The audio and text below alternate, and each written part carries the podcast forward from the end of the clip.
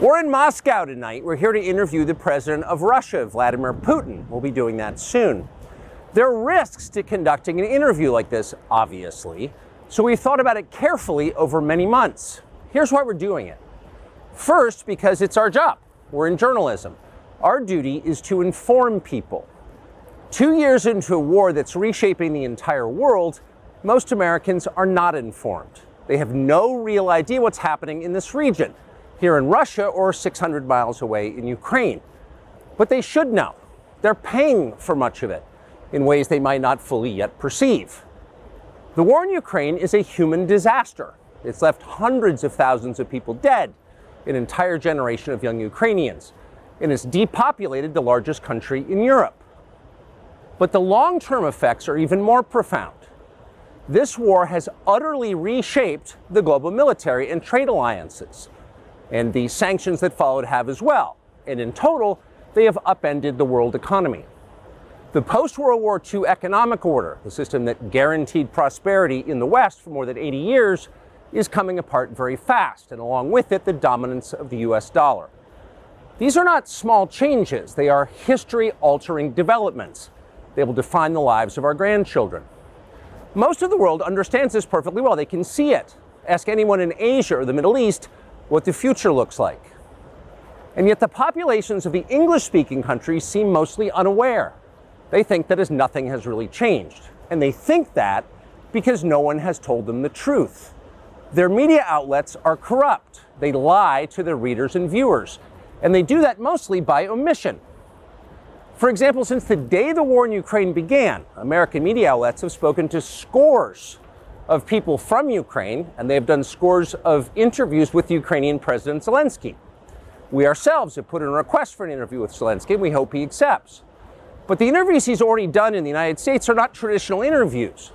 They are fawning pep sessions specifically designed to amplify Zelensky's demand that the U.S. enter more deeply into a war in Eastern Europe and pay for it.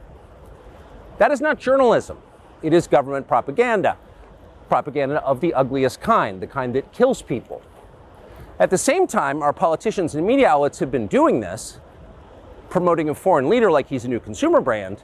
Not a single Western journalist has bothered to interview the president of the other country involved in this conflict, Vladimir Putin.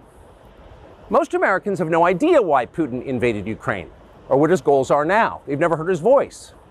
That's wrong. Americans have a right to know all they can about a war they're implicated in.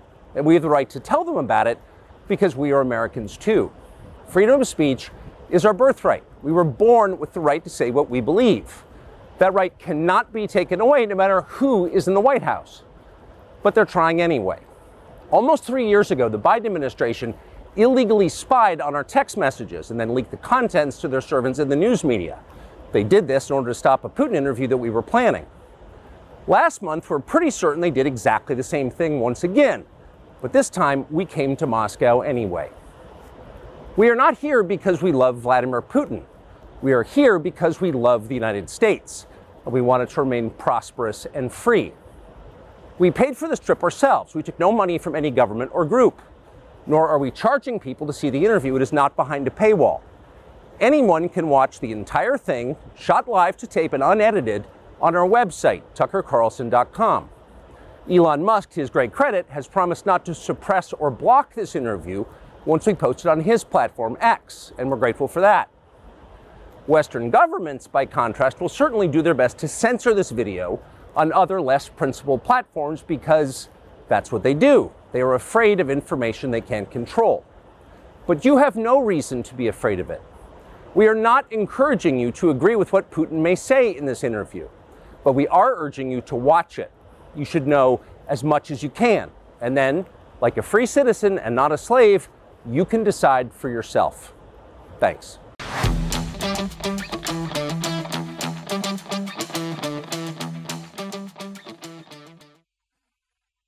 Ja, kära, kära vänner. Ja. Vilken eh, tid att leva i. Ja, det får man säga. Det sluts ihop. Det konvergerar. allt fler ser vad det här handlar om. Allt fler blir allt säkrare. Eller mer säkra på vad det här ska utmynna i för något. Mm. Det går att se, det går nästan att ta på. Det går nästan att ta på nu. Mm. Det är lite eh,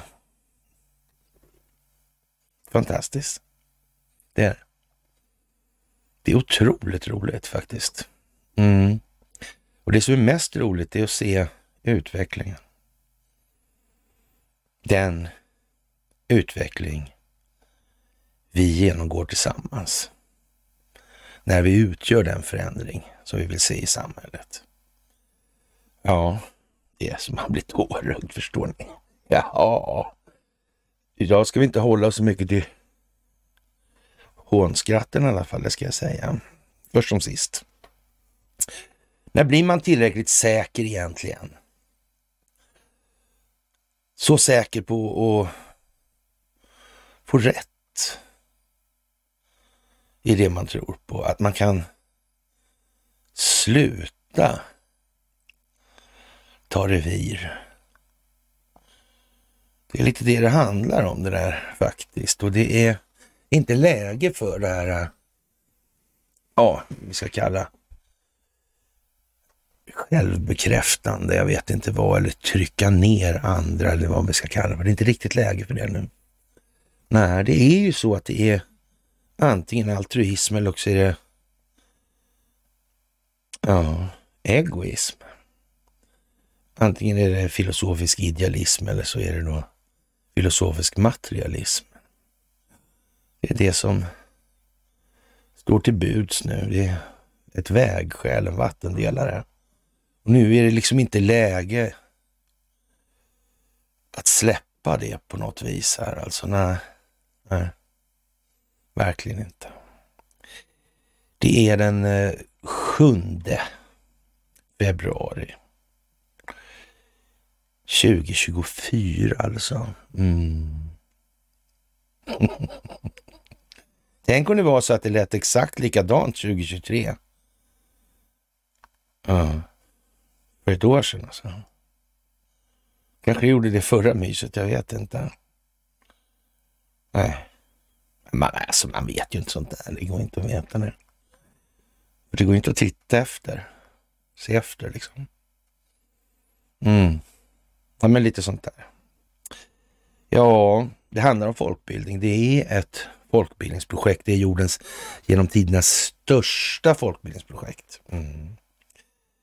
Det är onsdag, det är piglördag och det är dags för ett piglördags onsdags mys. Ja, det är ju en eh, tid att leva i. Det är fantastiskt. Utvecklingen är enormt dramatisk. Fast egentligen händer det ju inte så mycket. Eller gör det det? Ja, det gör ju det, men ja, vad är det som händer för någonting egentligen? Vad är det egentligen som förändras? Från häromdagen, ja, bara för en dag sedan och till idag. Vad är det som har hänt? Uh, det handlar ju mycket om föreställningsvärlden, opinionsbildningen som måste liksom klicka i på något vis så här över jorden totalt sett eftersom den djupa staten är en global företeelse. Mm. Och ja, vad är egentligen problemet för någonting? Mm. Det kan man ju fråga sig alltså. Ja, det moderna kriget är ju det som förs mot den egna befolkningen främst naturligtvis. Och det tror jag alla har förstått nu nästan. Eller i alla fall de som följer de här sändningarna vet ju att det är så. Och jag ska säga också att jag är så jävla tacksam och glad och upprymd blir jag faktiskt uppriktigt sagt också av att se hur ni utvecklas. Jag tycker det är helt makalöst alltså. Det känns otroligt att få vara med om det här. Det måste jag verkligen ge er, eller oss kanske snarare. Mm. Otroligt. Ni är fantastiska. Ni ska ha det största av tack för gåvor på Swish och Patreon. För att ni fördjupar er på karlnorberg.se och för att ni hakar på telegramtjänsten. Mm. Vilken tid, vilken resa vi har gjort tillsammans. Hur det har blivit i förhållande till hur vi uttryckte att det skulle bli. Ja. Konstigt. Ja, vi kommer tillbaka till det där. Ja, det är lite udda. Vi ska ta några små saker kanske. Börje Salmings eh, minnesturné där eh, ställs in. Arrangörerna spelat bort miljoner. Ja, konstigt alltså. Mm. Aftonbladet rapporterar att anledningen till att arrangören som sålt biljetter till tusentals personer spelar bort pengarna är speltorsk alltså. Mm.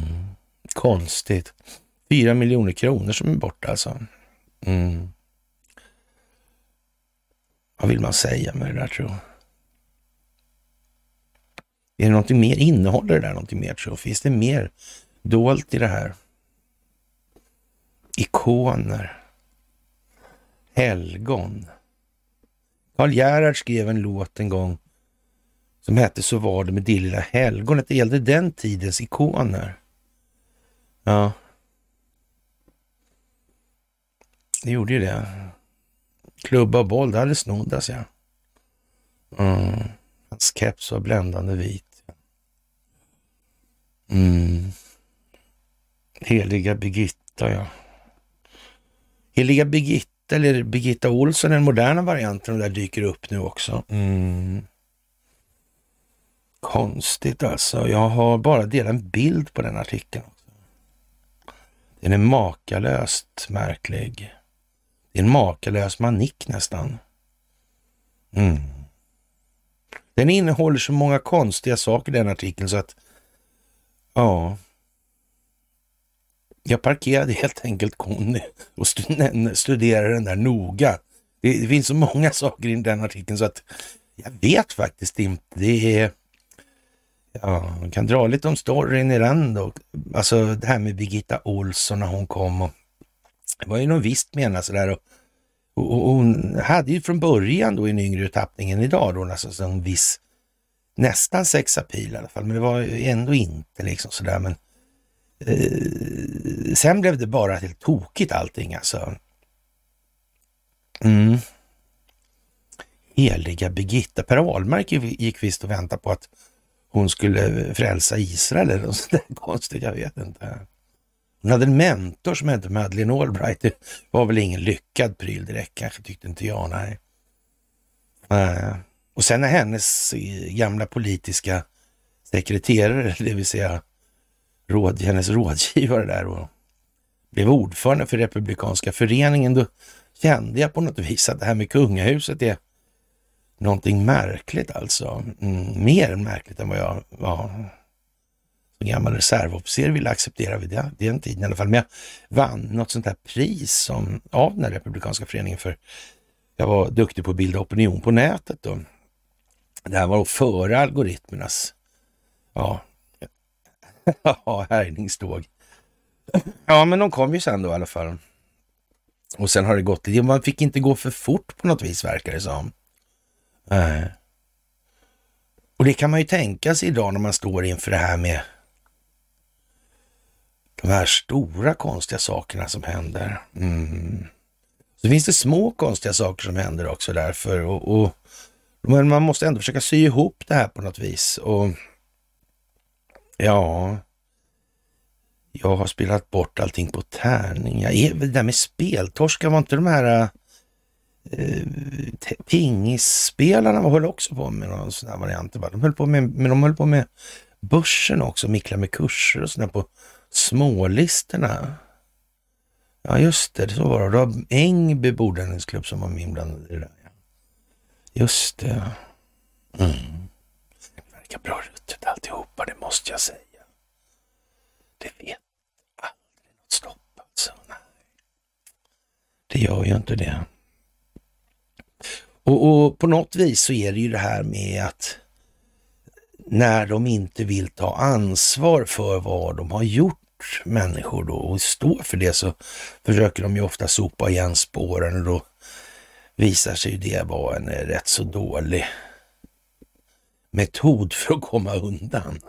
Ja, det är oftast när de har upptäckt det har de inte sagt något. Det är ju lite skillnad då i de här sammanhangen när det gäller underrättelsetjänstverksamheten. För det talar man ju aldrig om att man har upptäckt att någon är spion och såna här grejer. Det gör man ju inte, utan man använder ju den själv då istället för att man gör en dubbelspion av det. Så här, det är ju lite så man måste tänka i de här sammanhangen. Nu också. Mm. Och Birgitta Olssons artikel där är väldigt anmärkningsvärd och den innehåller ju allt möjligt då om, ja, vi kan säga in, inte så mycket positivt om Donald Trump i alla fall. Nej. Och, och det är tråkigt om, om Birgitta har cancer naturligtvis. Och, men, men, när det gäller det här med cancer kan man nästan vara lite förvissad om att det finns mer lösningar på de frågorna än vad som har torgförts ifrån producentsidan. Därför att eh, medicinerna mot den här åkomman, ja, de tjänar mycket pengar på alltså. Ja, det är så bistert alltså. Ja. Och med i den här artikeln på, om eh, heliga Birgitta där så eh, är Micke Damberg och, och det, hon har haft ett långt förhållande till honom politiskt och kanske andra också, det vet jag inget om. Men eh, Eh, ja, det är mycket märkligt alltså. Micke Dambergs pappa tror jag var känd i något sammanhang också. Det var inget moraliskt sammanhang i alla fall. Nej, det var det ju inte det. Men det gjorde ingenting kanske. Nej. Storbankerna gör miljardvinster. Nu vill Socialdemokraterna att den statliga banken SBAB ska kunna pressa bankerna hårdare med lön och transaktionskonton. Uh, SBAB skulle få helt andra muskler, säger Mikael Damberg. Ja, och det kan man väl eh, tänka sig, det är ju sant alltså så. Och, och, i det här landet så är det ju eh, enklaste sätt att få människor att säga nej till en miljon, det är att upplysa om att alla andra också får en miljon. Mm. Det är ju så. Man får ta det här i delar helt enkelt. Annars kommer det aldrig att fungera, det är helt säkert. Ja, ja konstigt. Damberga. Jag fick för mig också att det var någon som häromdagen då flaggade för att det skulle betydligt, bli betydligt lättare att byta bank. Var det inte Wykman? Jag tror det var det. Mm. Man kan säga att det här hindret mot att byta bank och de här kostnaderna som påförs då om man löser lånen i förtid alltså. De vill ju liksom ha betalt för den tid som inte har gått då om man löser det där också. Hur kan den ens existera den möjligheten egentligen? Om man nu hävdar att det här ska vara någon form av marknad. Det är ju ett skämt alltså. Det är ett skämt. Ett dåligt skämt dessutom. Ja. Men det här kan man ju inte lösa liksom bara genom från en dag till en annan förändra hela systemet. Det går ju inte och så behåller befolkningen samma mindset. Det kommer bli kaos alltså. Det är som att berätta allting på en gång. Och, och de har inte någon, så det kommer ju bara rinna av. Det måste finnas ett tillräckligt utvecklat opinionsbildningsklimat i det här. Och nu är alltså tiden inne för att, ja, så att säga, kingsa får kingsa. Mm.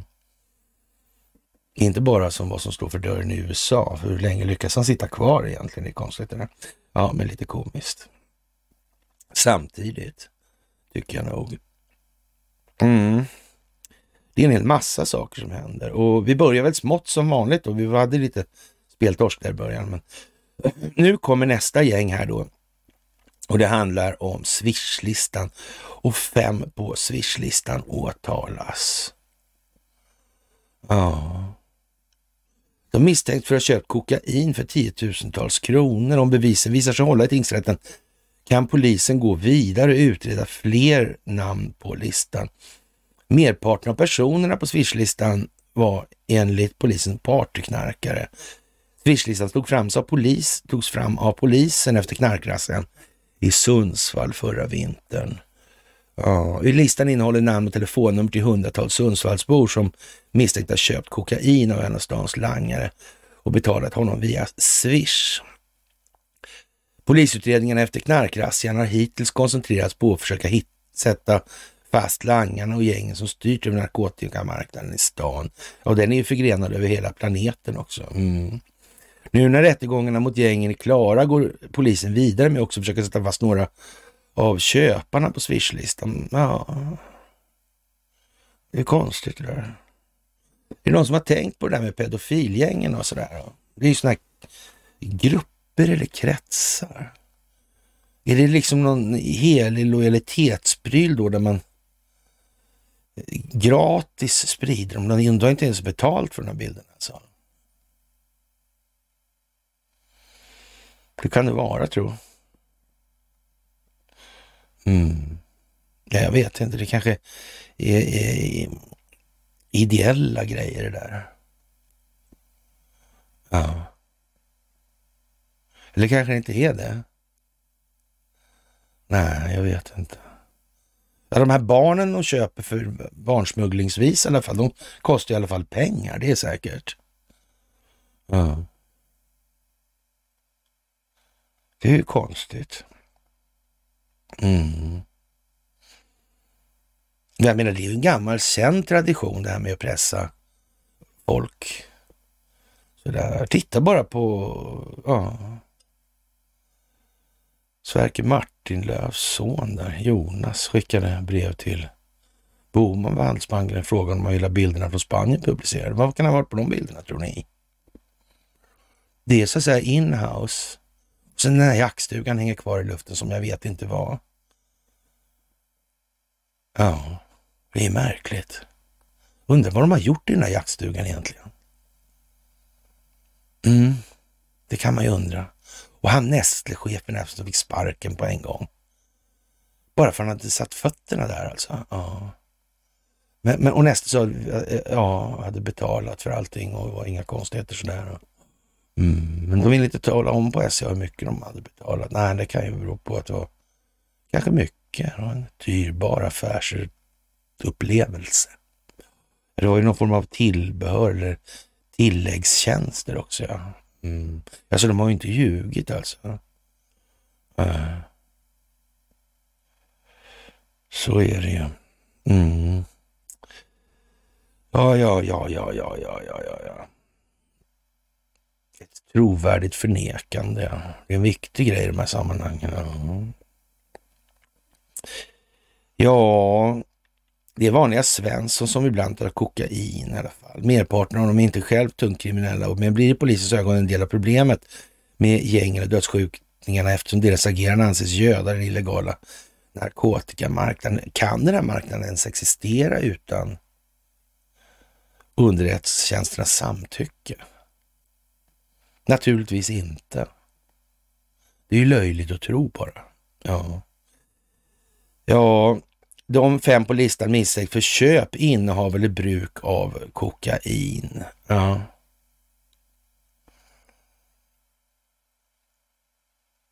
Mm. Ja.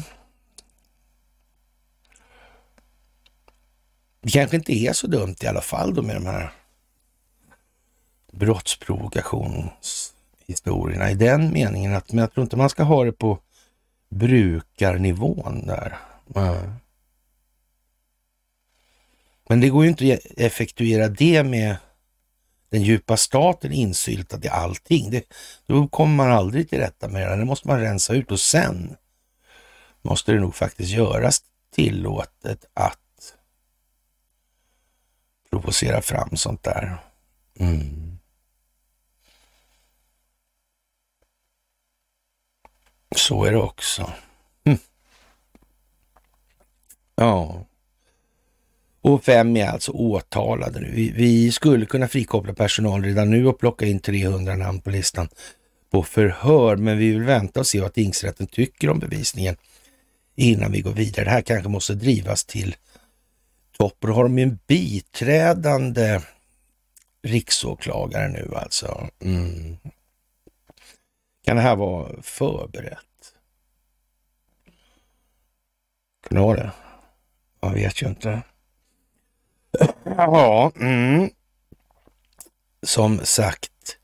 Eh, det finns andra bevis också. Konversationer om narkotikaköp som några av dem ska ha haft med langaren. Och om det här räcker till fällande domar är oklart enligt jurister som Sundsvall Tidning pratat med.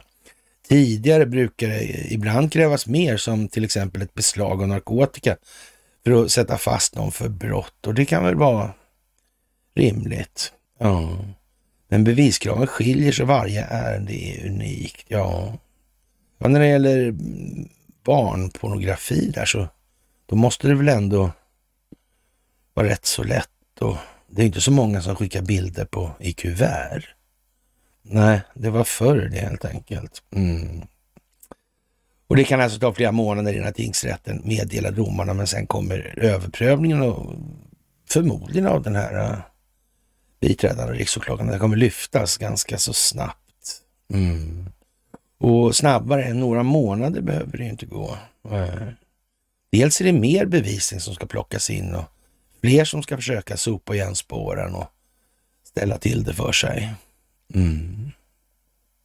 Konstigt. Ja.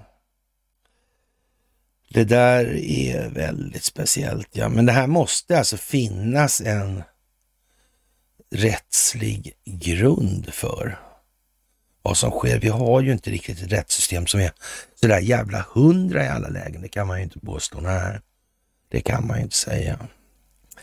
Och eh, Birgitta Olsson som sagt, hon, det kändes som att jag fick en dödsdom igen. Det har ju varit tydligen en följe. Hon är då på en eh, tankesmedja i Washington för säkerhets skull.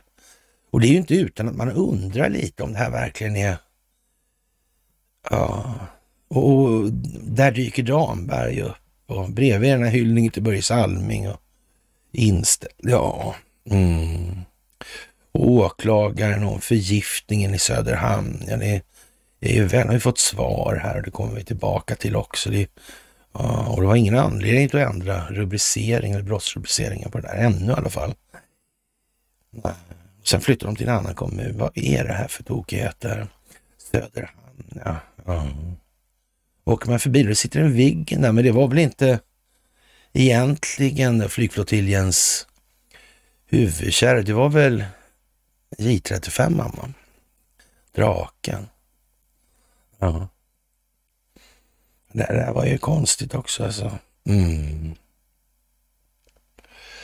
Och ja, om cancerfallen har att göra med vaccinen, ja. Mm. Man vet ju inte. Mm. Ja. Stackars Birgitta i alla fall. Mm. Eller kan det vara så här att det här har hållit på länge? Folkbildningsprojektet alltså. Mm. Hon avgick ju där. Hon var inte så lastgammal. Och det här med Republikanska föreningen, det var konstigt i tiden. Mm. Det kan man säga. Det kan man säga.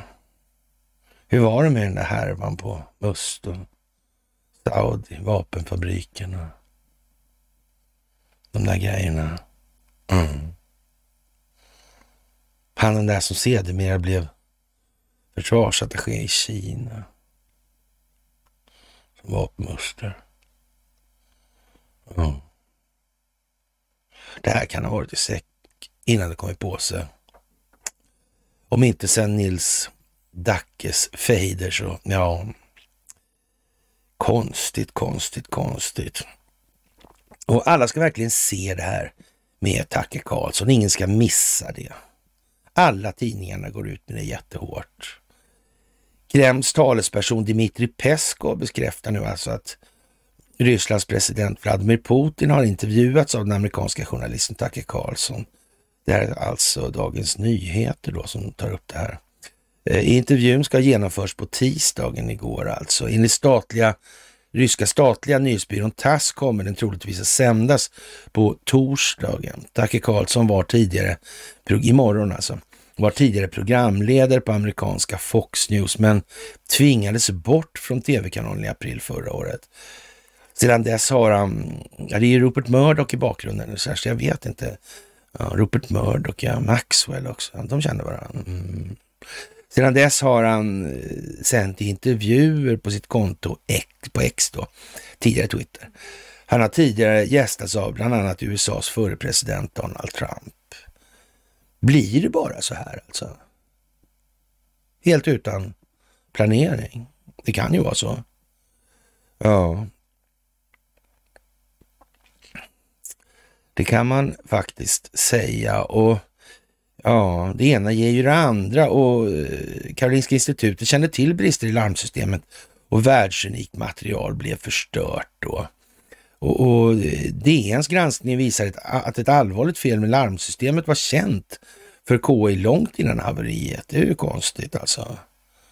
Ja. Mm, eh, det är bara att gå in i katastrofmode sa man då. En herre som heter Mikael Rydén då som är ja, professor på KI där. Mm.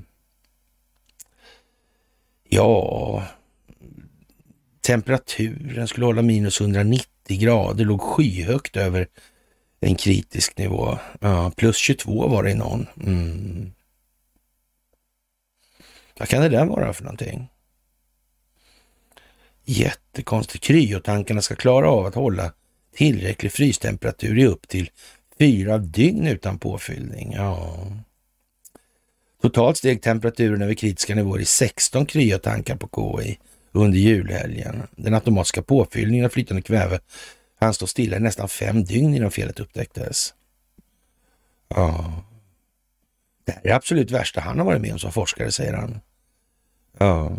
Han är själv knuten till avdelningen för endokrinologi, endokrinologi läran om kroppens hormonbildande organ. Mm.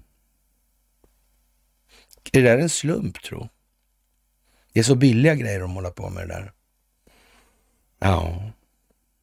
Det kanske inte spelar någon roll, jag vet inte. Eller också är det ju något annat alltså. Mm.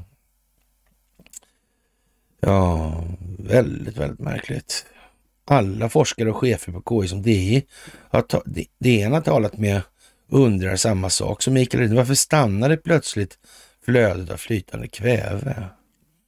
Ja, konstigt. Konstigt, konstigt. Mm. Systemet har vid ett flertal tillfällen låst och kräver då manuell återstart, står det i handlingarna där en besiktningsman listar flera fel och brister. Ja ja, det är klart att en jul är ju en jul alltså. Nu är det jul igen, ja. Mm.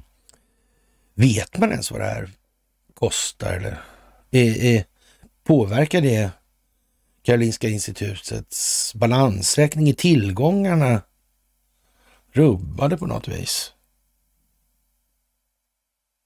Eller hur är det här egentligen?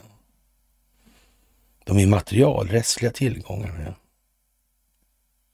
Deras bokförda värde måste ju förändras.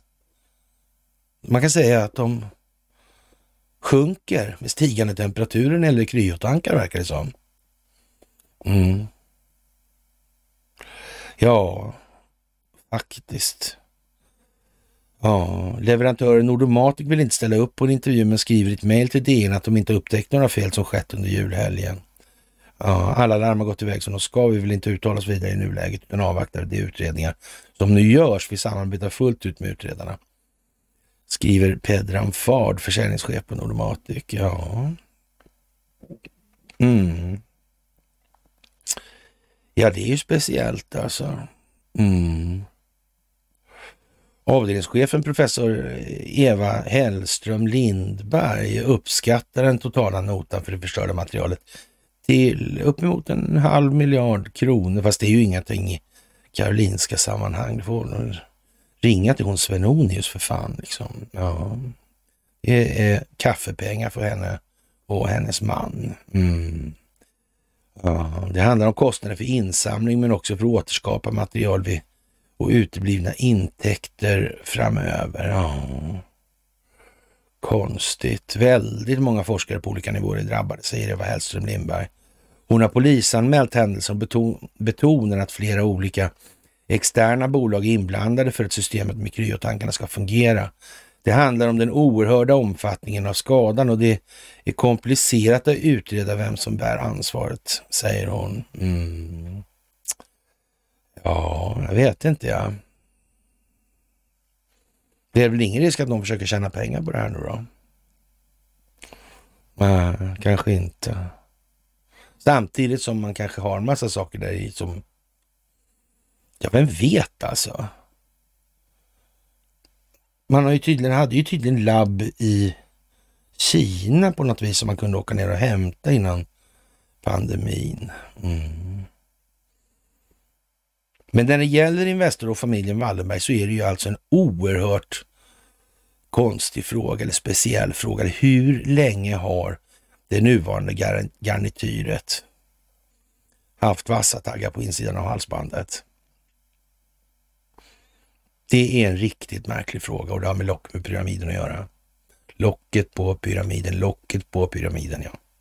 Mm. För det inte ska bli massa nya fräsiga spetsar. Ja. Och eh, det går inte att utesluta en extern påverkan på systemet, exempelvis i form av en hackerattack. Ja. Kanske Ryssland då? Vår eh, svurna fiende. Ja. Men eh, enligt Matte Sellberg, gamle kändis, han som ser ut att ha en, ja, lite fäbless för förbjudna substanser. Mm. Natti Sellberg, dekan och KIs talesperson i ärendet, händelsevis, finns det ingenting som tyder på yttre påverkan. Man ska ju aldrig säga aldrig, men än så länge finns det inget som tyder på det i alla fall, säger han. Eh, trots de återkommande problemen med larmsystemet att frysa tidigare havererat så finns ingen fungerande jourverksamhet som bevakar frysutrymmet på Neo utanför ordinarie arbete. Man kan ju tycka annars om det kan uppstå en skada sådär på en halv miljard så kan man, inte vet jag. Ja, vem är, är det försäkrat eller hur är det där? Ja, konstigt. Mm. Enligt Matti Sellberg var det KIs fastighetsavdelning som godkände fortsatt samordning av larmsystemen, användning av larmsystemet höst 23 alltså. Mm. Och, och, man ska få ett besked att eh, bristerna var åtgärdade. Ja. Konstigt det där. Tror, är det någon som tror att det här är planerat? Eller snarare i den här församlingen så ställer vi nog enklast frågan, så är det någon som tror att det inte är planerat. Mm. Det är KI. Det är samma gamla vanliga och det är matte. Alltså... Ja. Eh, hårdast drabbat institutionen för medicin i Huddinge Medh. Eh, och forskare inom hematologi, endokrinologi och kardiologi. Alltså mycket stor mängd och oersättligt forskningsmaterial med prover, cellinjer och biomaterial som samlas in under decennier eh, har professor Petter Höglund, prefekt på Medo, sagt i ett pressmeddelande. Hematologerna har förlorat mest material, bland annat prover som sparas under lång tid för att studera blodcancer. Ja, jag vet inte. Kanske blir någon tur där åt det heliga, heliga Birgittas ära, kanske, jag vet inte. Ja. Även forskare på institutionen för biovetenskaper och näringslära, Bion har förlorat material. Här bedrivs forskning om bland annat molekylärt åldrande och cancerbiologi. Ja. Tänk om det redan finns lösningar. Och det här som är i frysarna är något annat. Kan det vara så? Vi vet ju inte det, men ja. Ja. Är allt forskningsmaterial insamlat med givarnas samtycke? Ja. Etisk försvarbar forskning? Naturligtvis. Är det storstädning? Ja, det kan man fråga sig alltså. Det är otur alltihopa, ja. Och, och ja, vad det här är för någonting ännu mer. Det är ju flera artiklar idag. Det är uppenbart att folk ska ju dra sin uppmärksamhet fokus, ska dras till det här. Ja. Djävulens kemist, vad är det för lökar? Satt några av dem där i Nobelkommittéer och sådär. Fick några Nobelpriset kanske till och med rent utav. Ja. Gjorde de några andra hyss som inte var sådär helt ja, humanistiskt stormaktiga kanske? Eller har de nästan bara gjort sådana saker? Ja, det verkar inte så bra. Hur har det kommit sig att det har gått loss då? Eller gått fritt, gått klart, gått i land? Ja. Hur kommer det sig egentligen? Det vet man ju inte. Ja. Och när omfattningen av skadan blev uppenbar för de anställda för flera av dem öppet i gråt enligt uppgifter i DN. Ja. En total katastrof säger Matti. Mm. Ja. Matti har sagt att det uteslutande handlar om forskningsprover som gått förlorade och inte prover från patienter under pågående utredning. Nej. Men det är illa nog. Mm. Hur är det där då egentligen, tror mm. Har de samlat in så här? Hur är det med de här äh, fertilitetsklinikerna? Ja? Där var det liksom lite åt alla möjliga håll. Eller var det inte så? Jo, det var nog det faktiskt. Vad konstigt. Mm. I kryotankarna på Karolinska fanns antingen patientprover eller celler. Då. Det förstnämnda kommer ursprungligen från patienter där en del av provet analyseras i samband med den utredning patienten genomgår, medan den andra delen av patienten godkänner det förvaras i en så kallad biobank, alltså men bara då. Det vill säga prover som kan användas för senare forskning. På så sätt har man under flera decennier byggt upp stora samlingar med hundratusentals prover som visar sig vara ovärderliga för den biomedicinska forskningen. Inte bara på Karolinska institutet också, utan också som en nationell resurs. Den nationella resursen ligger alltså i enskilda nyttomaximeringsintressens sfär av bestämmande. Ja, vad konstigt. Det blir en nationell resurs. Hur mycket av ett land ska någon få äga och på vilket sätt kontrollera och så vidare. Vad är rimligt? Mm. Det här gjorde ju inte enskilda nyttomaximeringsintressena sådär jättebra. Och om man ska bara ta den mest simpla grejen så är det väl någon underleverantör som har strulat till det då. då. Mm. Då tjänar han här skära ner lite. Ja. Det där är ju undligt alltså. Mm. Det finns också rör med celler av olika slag som forskarna fått av andra forskare eller köpt från företag. Ja, exempelvis har det icke vinstdrivande konsortiets ATCC fler än 4000 olika sorters cellinjer i sin katalog med celler från alla möjliga sorters vävnader och arter som går att beställa. Kostnaden för ett rör med sådana standardceller ligger på några tusenlappar. Om forskaren däremot behöver celler från mer avancerade cellinjer, så exempelvis stamceller, kan priset landa på tiotusentals kronor. Eftersom cellerna kan odlas räcker det oftast länge förutsatt att de hålls nedfrysta. Mm. Ja. Ja, de uppskattar alltså till en halv miljard. Ja. Mm. Och den största förlusten är inte pengarna utan ligger på det personliga och intellektuella planet. Mm. Enligt forskarkarriärer Enskilda forskarkarriärer har blivit förstörda och forskningsprojekt har gått i graven. Den kanske största förlusten av dem alla är att alla de potentiella upptäckter som gömde sig där i frystankarna på Karolinska, kanske en framtida behandling av något slag till en svårt sjuk grupp patienter. Det kommer vi aldrig få veta. Jo, det kommer vi få veta. Det kommer vi få veta. Mm. Men vad är det för något det här tror Ja. Det är ett inspel. Det är någonting vi ska börja bli medvetna om existerar. Det är någonting som har gjorts som inte alls är till samhällets bästa eller för samhällets bästa skull. Nej, det är något annat. Det är något annat. Mm. Ja, och som sagt åklagaren och förgiftningen i Söderhamn, det är ju konstigt alltså.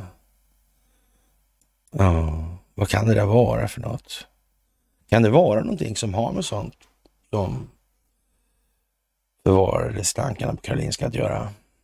Till exempel. Men inte skulle väl de hålla på och odla biostridsmedel och sådär. Eh, mm. Stridsmedel för biologisk krigföring. Skulle de verkligen göra det så fräckt vansinnigt? Det är jag inte säker på att de skulle våga. Äh. Faktiskt alltså. Mm. Och det är förundersökningssekretess alltså. Förundersökning om mord. Alltså det finns ingen anledning att ändra på rubriceringen. Nej. Mm. I det fallet så måste det i alla fall vara på det viset att det är ett rätt så begränsat antal möjliga leverantörer till det här oskicket. Vad det nu visar sig vara, om det är så. Mm. Ja. Det där är konstigt.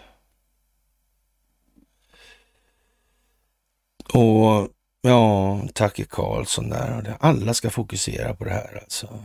Ja. Men vad är det som kan komma fram då? Ja, han har ju redan talat om vad det är som ska komma fram då. Ja, och tänk om det kommer fram. Då kan man väl säga så här då, om vi ska ta Tucker Carlson på orden och, Vlad, orden och Vladimir Putin på orden samtidigt. Mm. Då kommer det ju visa sig en helt annan bild än vad svenska medier har förmedlat. Man kan säga att eh, det finns rätt så många människor i Sverige inom statlig offentlig förvaltning som har tagit ställning på ett sätt som inte på minsta vis kan uttryckas vara till samhällets fromma. Är de lämpliga för fortsatt verksamhet överhuvudtaget? Nej, det är de inte. Vad gör han? Strömmer, Gunnar va? Ja. Vad, vad gör under Gunnar? Ja. Han bygger fängelser, allt vad det går. Ja, säger han i alla fall. Ja. Eller som någon som de ska ha båtar också. Tänk om båten åker på internationellt vatten och helt plötsligt så kommer ja, bara någon på att nej, den ska åka hit nu. Mm. För vi har ju gjort så att vi åtalar folk från andra länder för grejer de har gjort i andra länder. Lite hur som helst där. Ja. Möjligen skulle det kunna översättas på något vis. Ja.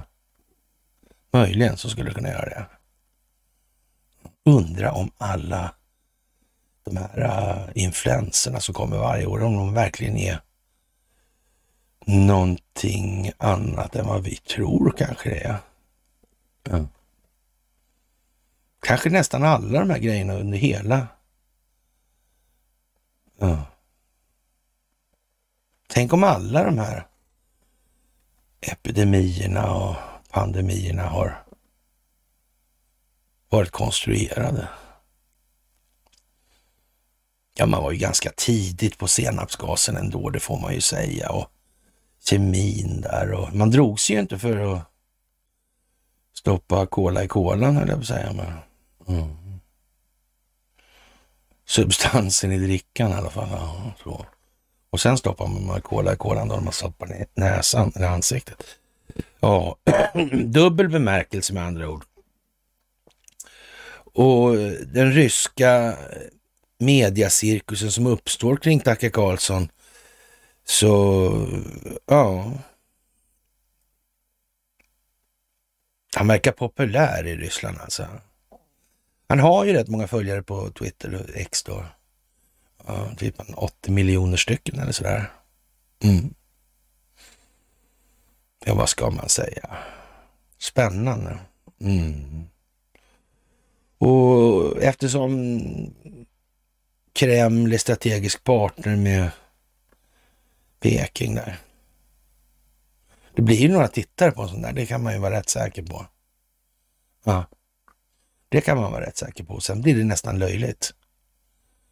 Det blir helt fel alltså. För är det fel i den ändan och, och Ryssland inte har de här ambitionerna eller eh, det som framförs i västerländska medier är helt fel och lögnaktigt.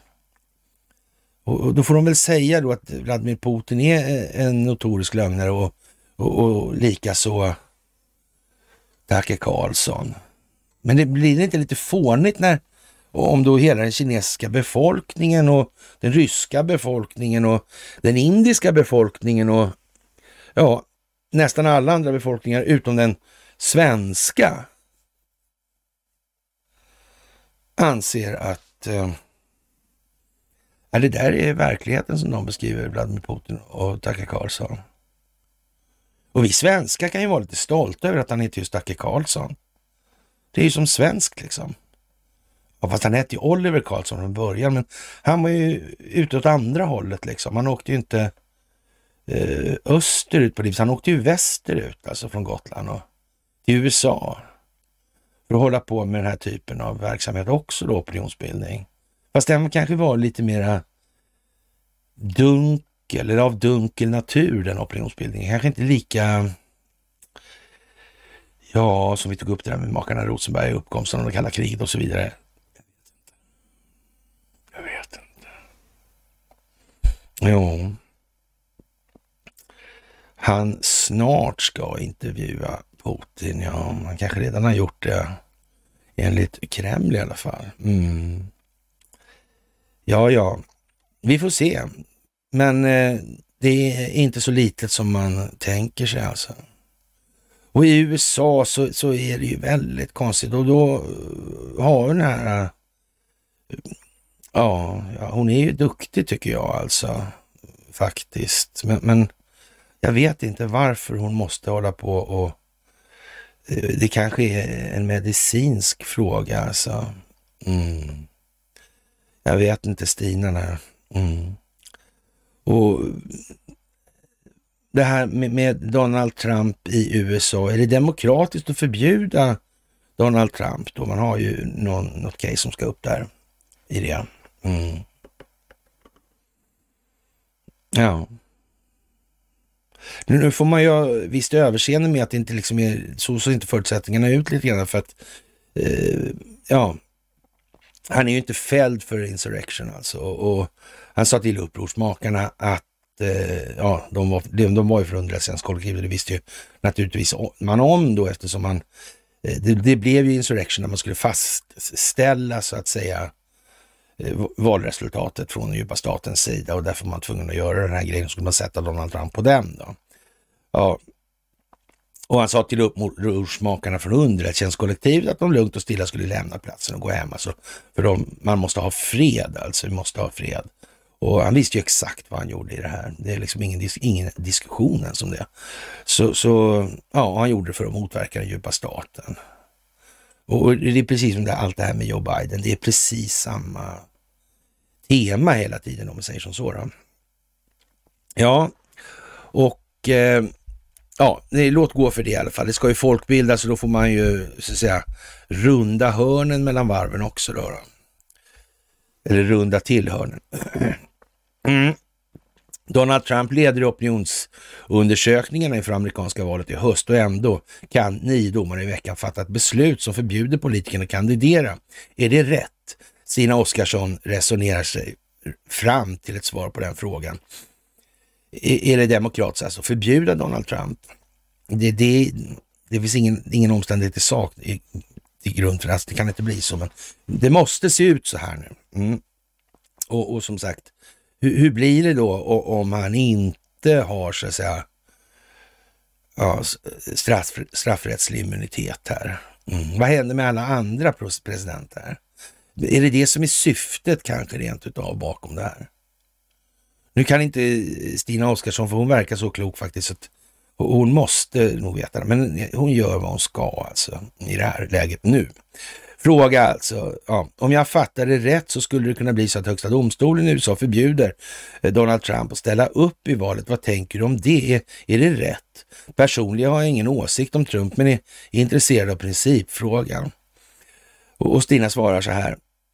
Ja, det stämmer. Och, och, och, och, vad jag vet ska frågan upp till förhandling redan den här veckan. Eh, det blir rätt dramatiskt, och speciellt för Barack Obama och Hillary Clinton och hela gänget. Alltså. Bakgrunden är att det hela Eh, 32 delstater pågår processer där man med stöd i det 14 tillägget i konstitutionen hävdar att Trump efter händelserna den 6 januari eh, 2021 är diskvalificerad för att kandidera till president. Han var ju president den 6 januari 2021, så eh, redan där är det ju liksom Ja, han gjorde uppror alltså mot sig själv. Mm.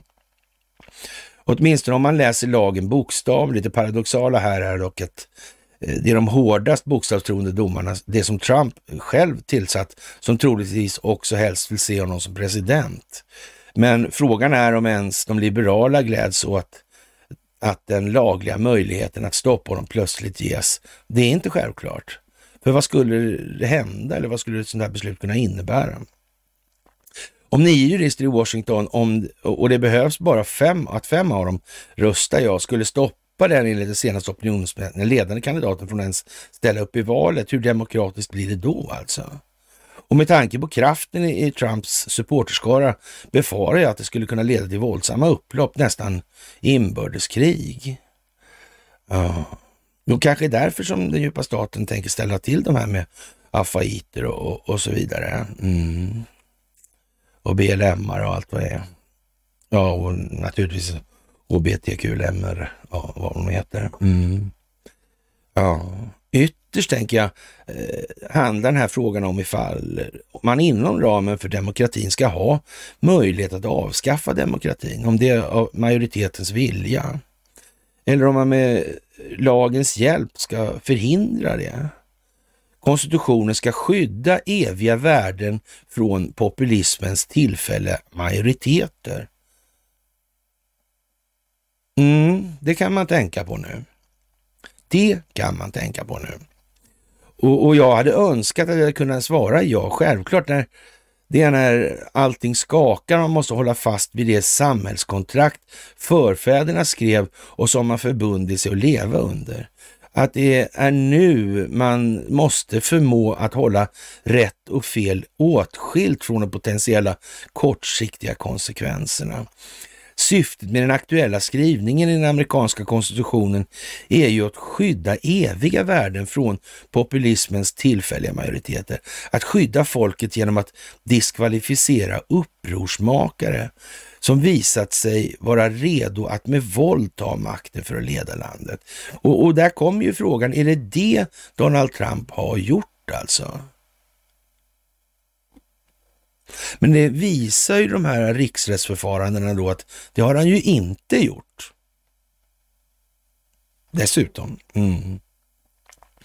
Men på samma sätt som jag betvivlar det, tvivlar på om journalistiken alltid ska driva idén om konsekvensneutralitet till sin yttersta gräns, tvivlar jag på om det rätta den här gången är detsamma som det man bör göra. För vad kommer demokratin att vara värd för de som ser sin kandidat förhindras att ställa upp i valet? En fällande dom mot Trump skulle ju kunna skapa ett prejudikat för framtiden. Ja, det skulle man ju kunna säga, men om man ändå inte är fälld för det så kanske inte det spelar så stor roll. Så här finns ju liksom en tidsfaktor att spela lite med. När vill man ha en viss given effekt? Och om nu Tucker Carlson ska ställa, eller ja, köra upp den där på torsdag. Det blir ju en fredag att minnas det här, det är helt säkert. Alltså, då måste jag ha förstärkning. Ja. Då kommer experten på heliga Birgittas liv och leverne och Micke Dambergs. Ja, var ju med i bildrutan också på göteborgska. Mm. Ja, det finns också en aspekt till av frågan som jag finner relevant och det är tanken på att en eventuellt fällande dom mot Trump skulle kunna vara, ja, skapa ett prejudikat, alltså själva idén alltså. Och att man med stöd i konstitutionen skulle kunna förhindra en meningsmotståndare att kandidera till president. Ja, det där är ju lite känsligt. Håller det här verkligen? Håller konstitutionen tro? Mm. Eller kanske måste in någon part för att korrigera konstitutionen. Det måste i så fall vara den part som är satt att skydda konstitutionen. Och oaktat eh, parten då, så, så måste det ändå vara så att den part som är satt att skydda konstitutionen måste få säga sitt i det här. Och vem vet, den parten kanske redan har sagt sitt. Det får man ju faktiskt acceptera också. Ja, det är ju lite konstigt kanske, eller inte. Nej, i synnerhet som skrivningen i konstitutionen inte närmare definierar vad ett uppror mot staten innebär. Ja. Om det finns en stat i staten, då, vad händer då?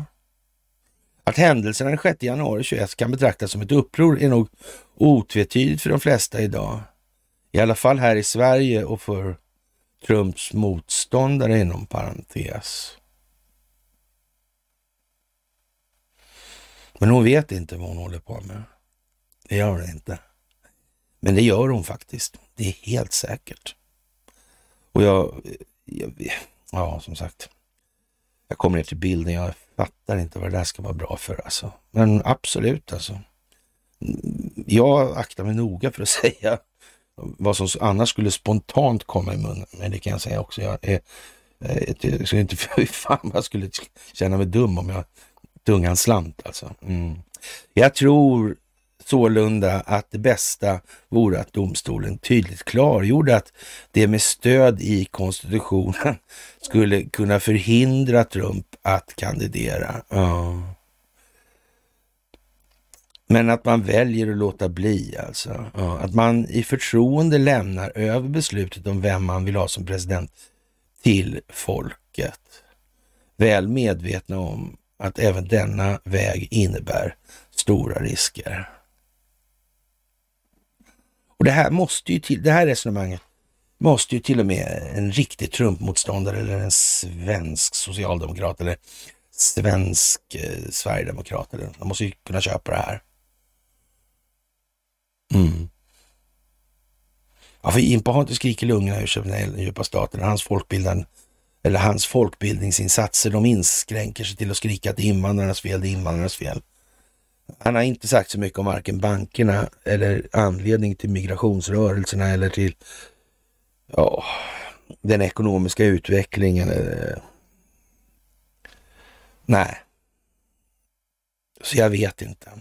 Jo, det gör jag. Det här blir fantastiskt alltså.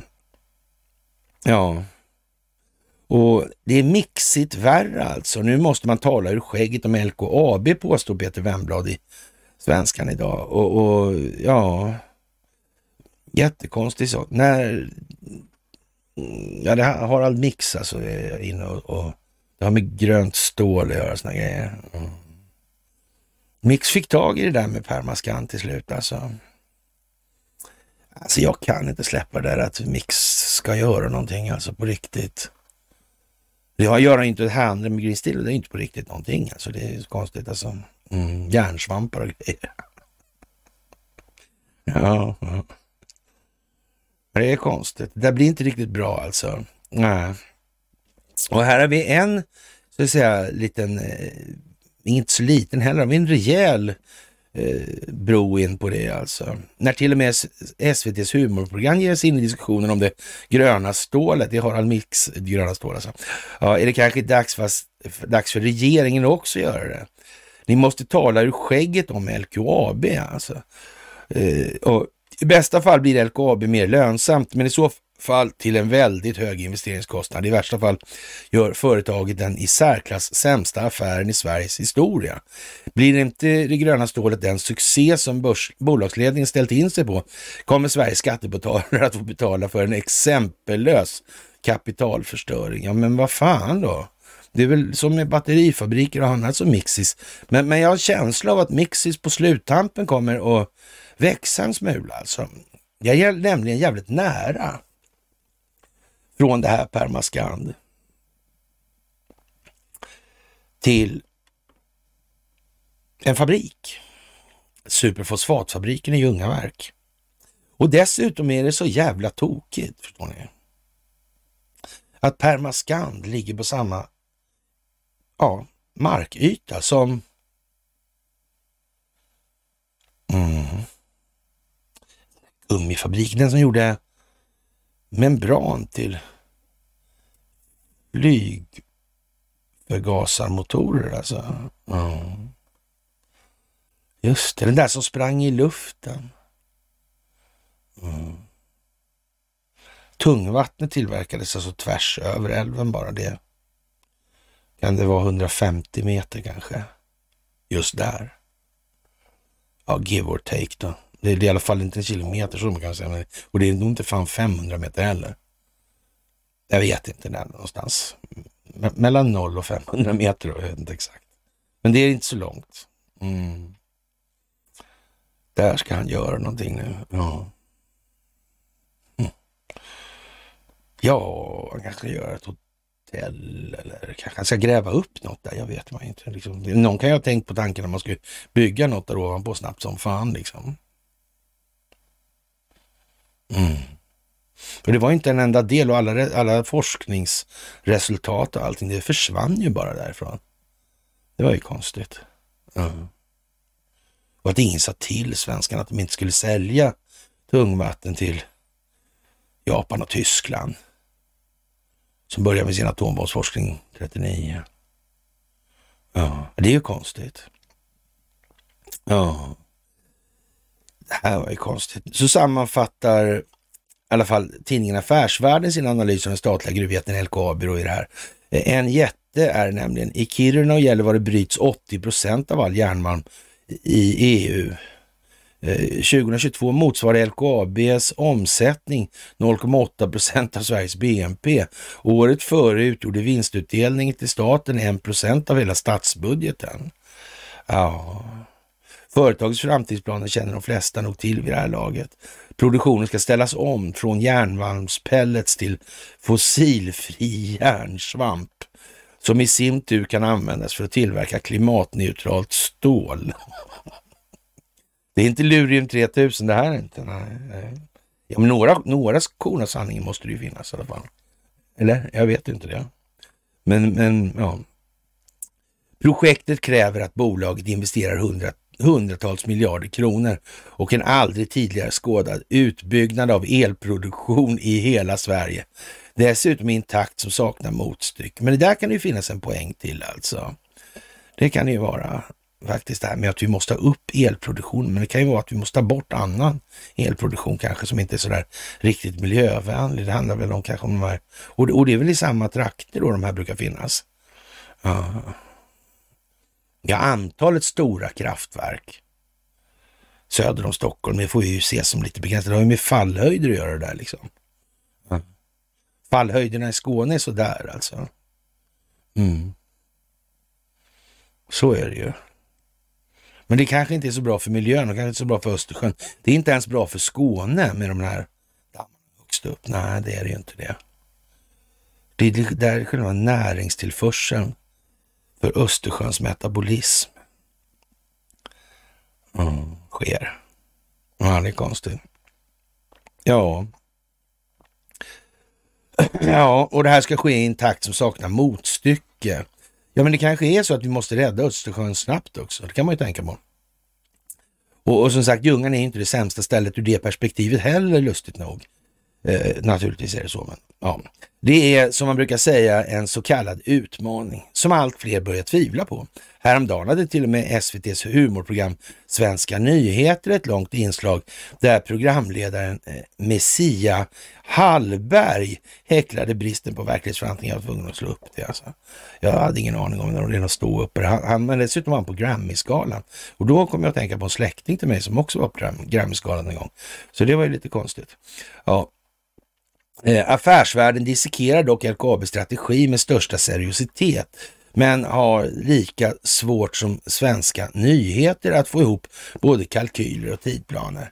Eh, det fåtal lönsamhetsberäkningar som företaget eh, inte hemlighållet bygger på att elpriset förblir lågt alltså. Och allt mer pekar på att det är ett orealistiskt antagande.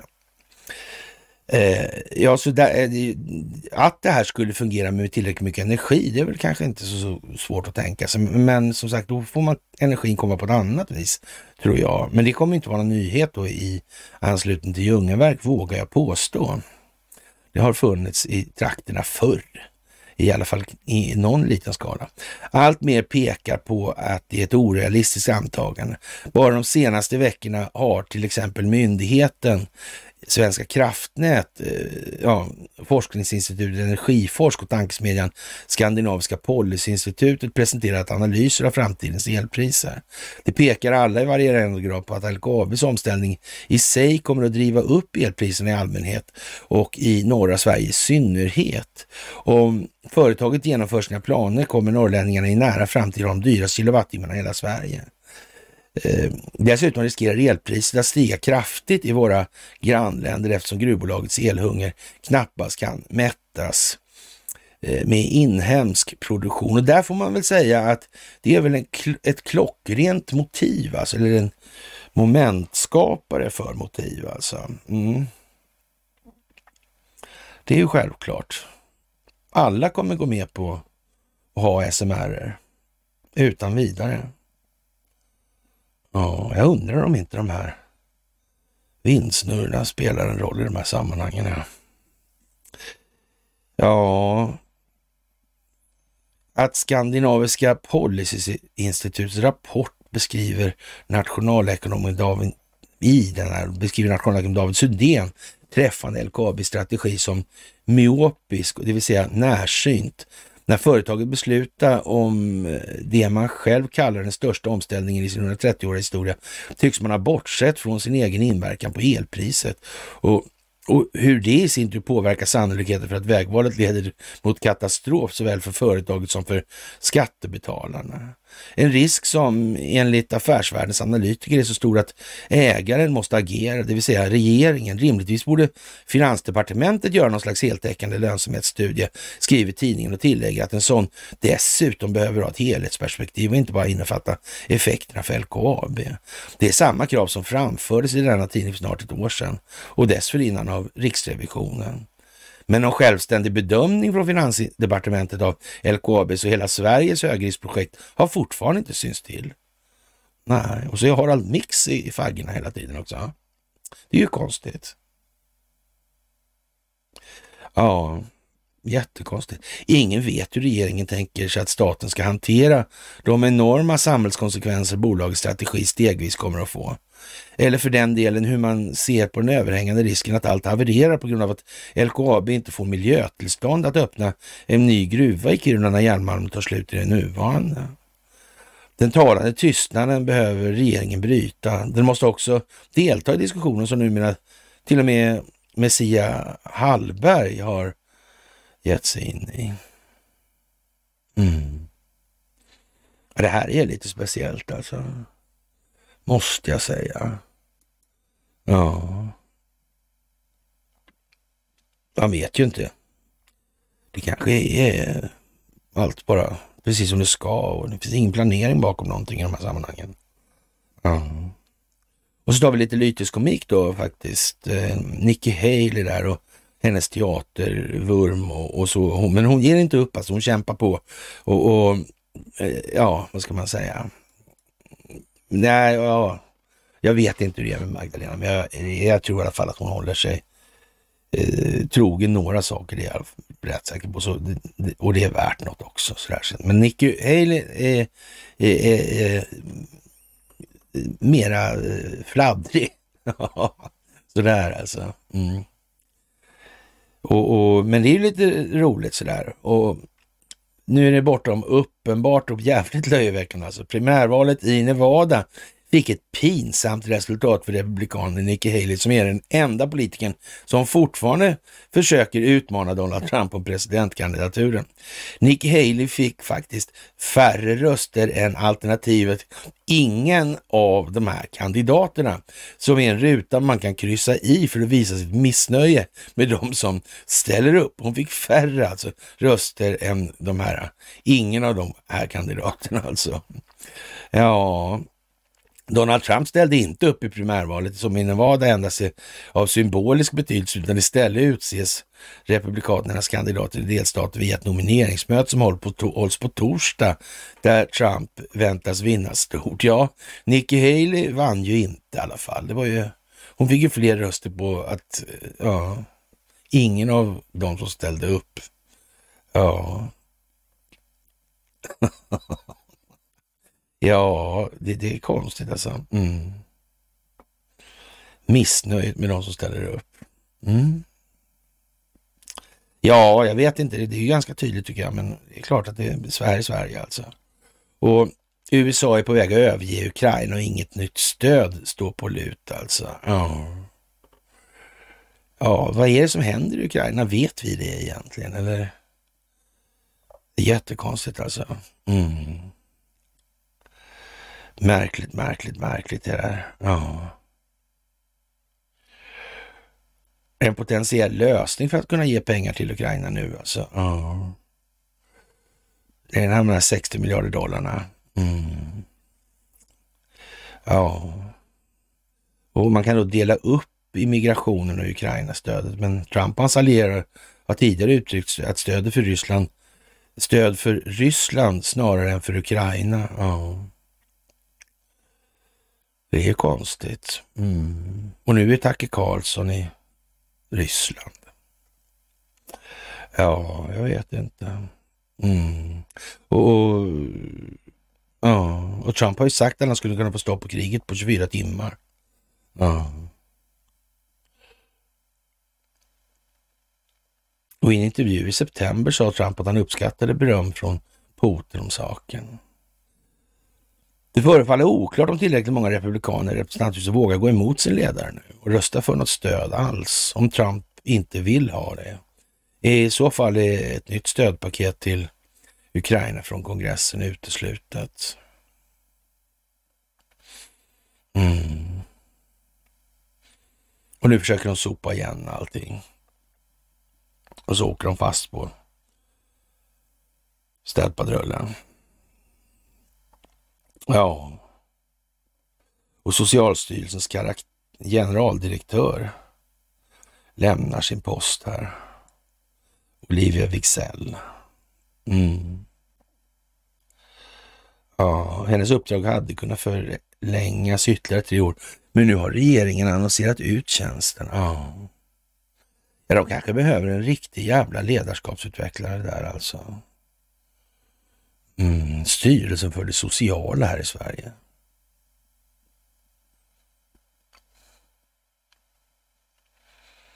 Ja, det är vad det är. Karlavägen 100, Garnisonen, Sveriges Television. Ja. Ja, det är lite eh, udda faktiskt. Ja. Jocke Körling kom med en rätt så otrevlig idé faktiskt angående den här historien i Söderhamn. Mm. Ska vi slå vad om att Söderhamn kommer hamna i ett pedofilsammanhang? Det är jag säker på. Mm. Det är jag. Mm.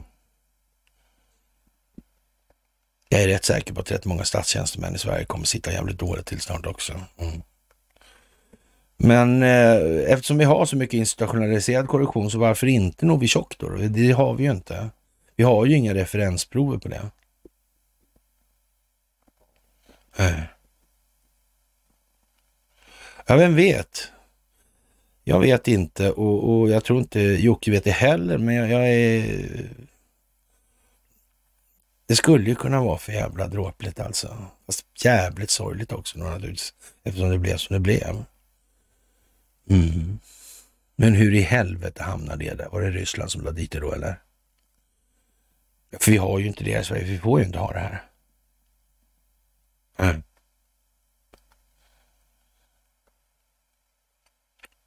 Jag håller öppet för hypotesen, alltså inte annat. Nej.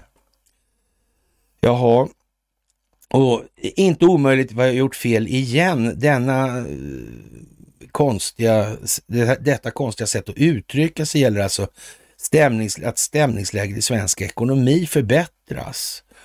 Och enligt Konjunkturinstitutet och deras undersökningar. Men det finns ett orosmål. Matpriserna fortsätter uppåt när KIs prognos säger tvärtom.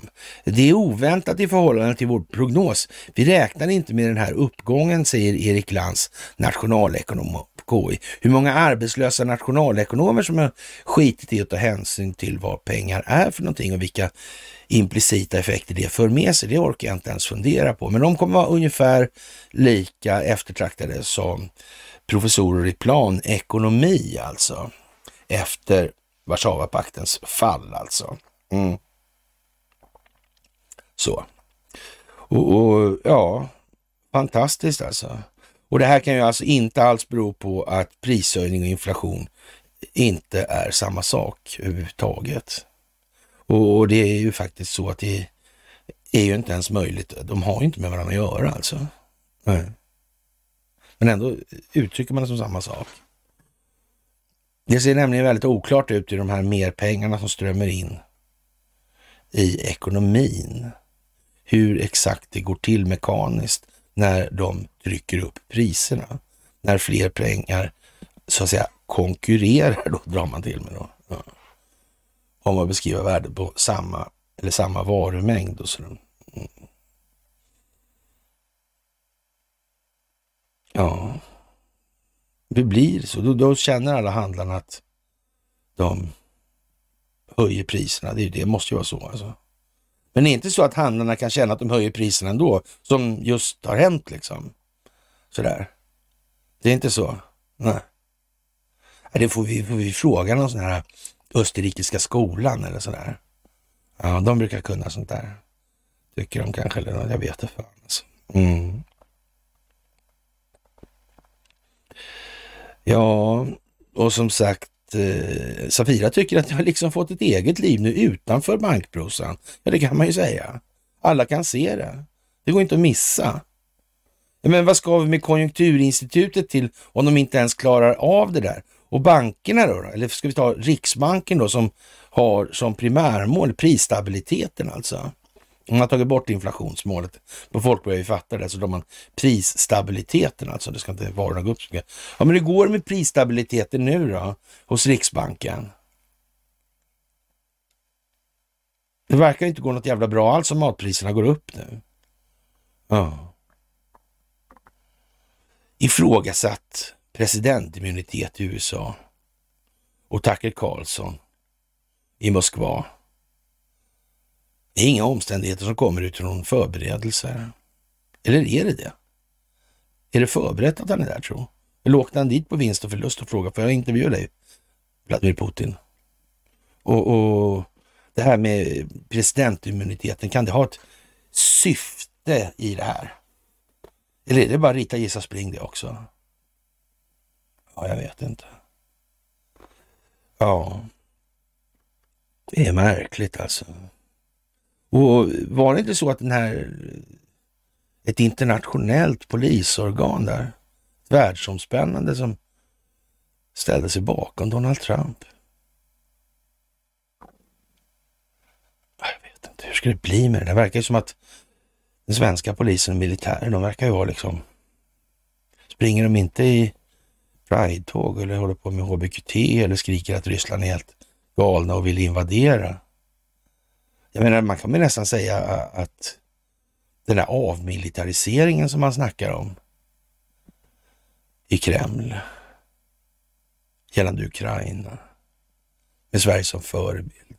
Den verkar ju liksom, ja, jag menar, kan inte, man kan ju inte påstå om det visar sig att Tucker Carlson talar sanning och Vladimir Putin talar sanning. Vad har det svenska etablissemanget gjort då för någonting? Mot befolkningen och landet. Vad är detta? Vad, vi ska bara inte tala om vad har politikerna gjort? Vad har juristerna gjort? Mm. Jaså, ja, vad duktiga de var. Tidningarna. Ja, jag sa någon gång så att de skulle, var det någon som skulle springa i en viss ordning. Var det inte det? Jag tror det faktiskt. Jag sa någonting om det. Men det kan ju vara fel. Mm. Konstigt. Och sen så la jag upp en bild där på mm, Jagaren Uppland, nummer 17 kom upp där. Unika gamla foton. Ja, provat utanför Karlskrona, fotoår 48. Mm. Byggt på örlogsvarvet. Ja. Man kan säga att, eh, ja, kalla krigsupptakten alltså. Det var dyrare, de var ganska dyra de där jagarna. Va? Ganska stor grej. Mm. Och så rusta upp efter andra världskriget när det skulle bli fred. Ja, vad konstigt alltså. 17 också. Mm. Och Argentinas president fick en eh, besvärlig kram från Israels utrikesminister när han landade eh, ja, på en, ett tredagars besök där. Och han, eh, Miley heter han, han upprepar sitt löfte att flytta sitt lands ambassad ja, från Tel Aviv till Jerusalem tillsammans med sin personliga rabbin Vanish som också förväntas bli den nya ambassadören i Israel. Ja, och, mm, han förstod sina, verkligen sina prioriteringar.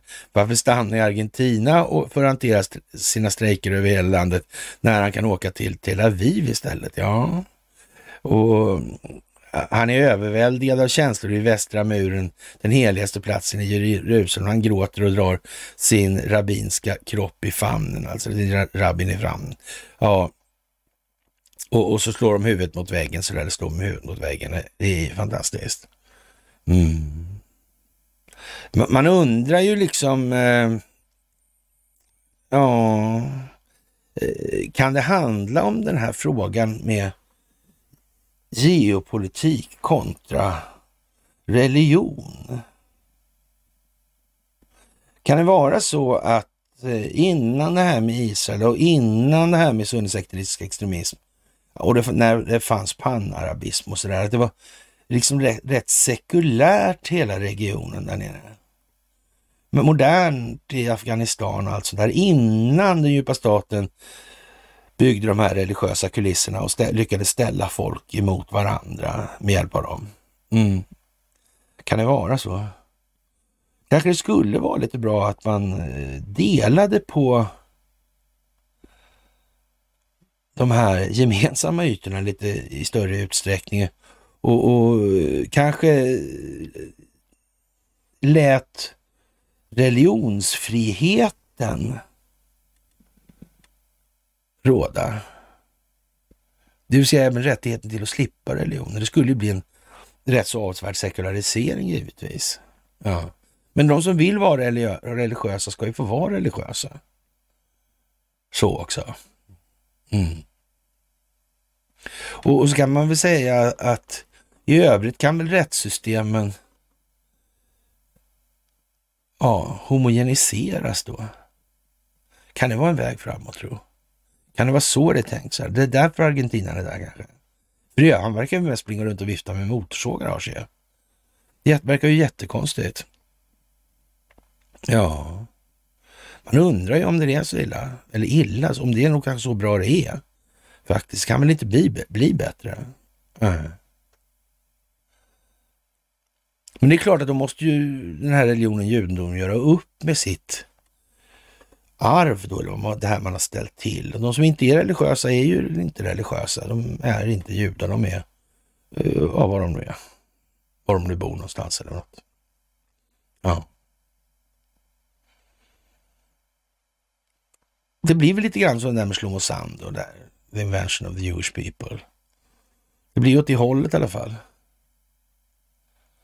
Och, och sen är det ju naturligtvis opraktiskt då att man, man eh, ja, river sönder hela Israel på det viset, även om det i sig kanske inte har någon sådär jättestor försörjningskraft.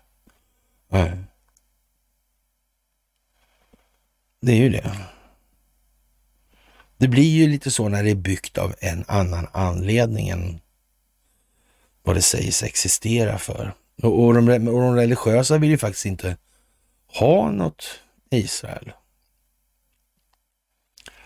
Så. Mm. Och inga tänkande israeler vill ha en enstadslösning. Ja, det där är ju speciellt. Då blir det en majoritetsprincipsfråga helt enkelt. Och eh, Tyskland, Kanada, Storbritannien och Nederländerna är dömda för folkmord i Haag för israeliska brott. Ja, konstigt. Nicaraguas regering anklagar de här länderna med internationella domstolen för medverkan till israeliska folkmordet palestinier i Gazaremsan genom att förse dem med vapen med vilka de israeliska armén dödade nästan 13 000 barn och nästan 30 000 människor i enklaven. Ja. Jag vet inte vad man ska säga. Det är ju liksom konstigt. Nicaragua påminde också om att europeiska länder är skyldiga att sluta leverera vapen till Israel om det finns tvivel om att palestinierna utsätts för folkmord. I samband med Haagtribunalens beslut om republiken Sydafrikas anspråk och den första resolutionen att eh, kräva att redan att Netanyahu-regeringen säkerställer att det inte finns något begått folkmord i Gazaremsan. Ja, det här är ju väldigt konstigt alltså. Mm. Ja.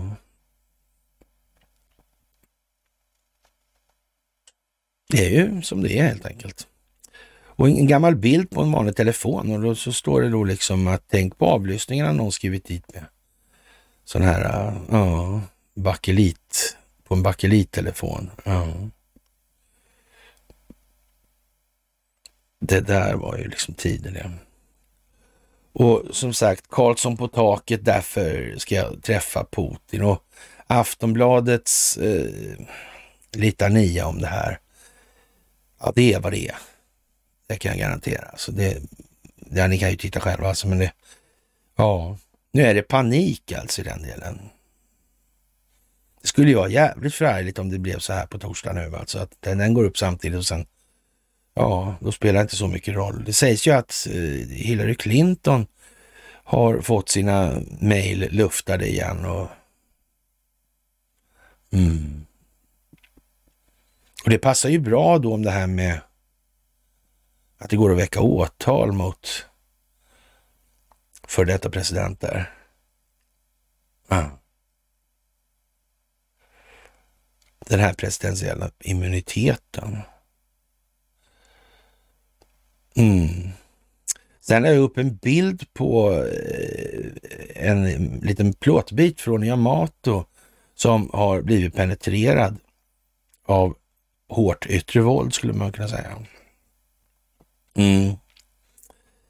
Och det här har att göra med det här eh, fördraget som begränsade storleken på slagskepp till exempel och artilleriet.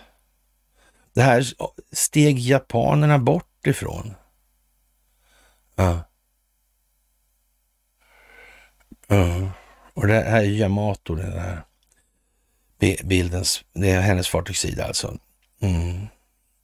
Det där är ju lite konstigt. Ja. Och Elon Musk, eh, ja. Det här med, med migrationsrörelsen över gränsen. Mm. Och att de ljuger hela tiden. Mm. Mm. sen kan man ju säga, Biden säger att the only reason the border is not secure is Donald Trump. Och, och det kan man väl hålla med om, kanske är rätt liksom. Om inte han hade spelat fram där hade det rasat, men då hade man inte kunnat hålla ihop det över hela ytan eller över hela slagfältet. Nej, det är ju så. Så i någon mån är det ju rätt det han säger, men ja. Man måste vara under blågul fana, ja, precis. Mm.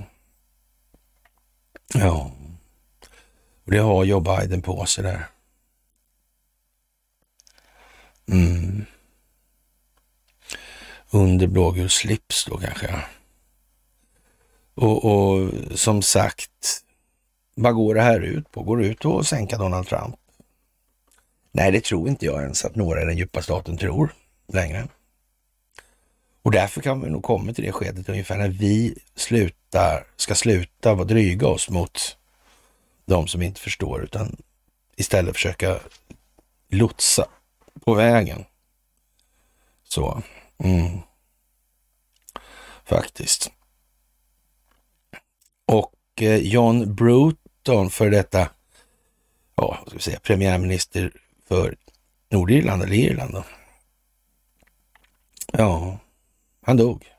Och Chiles förre president Sebastian Pinera, han dog också. Ja. Blir det en lavin av olyckor nu tror Kungligheterna ligger hälsomässigt risigt till ser det ut som. Ja, det kan nog bli så. Många kommer ju välja den vägen naturligtvis. De står ju inte ut med den vanäran som kommer. Det är ju självklart alltså. Mm.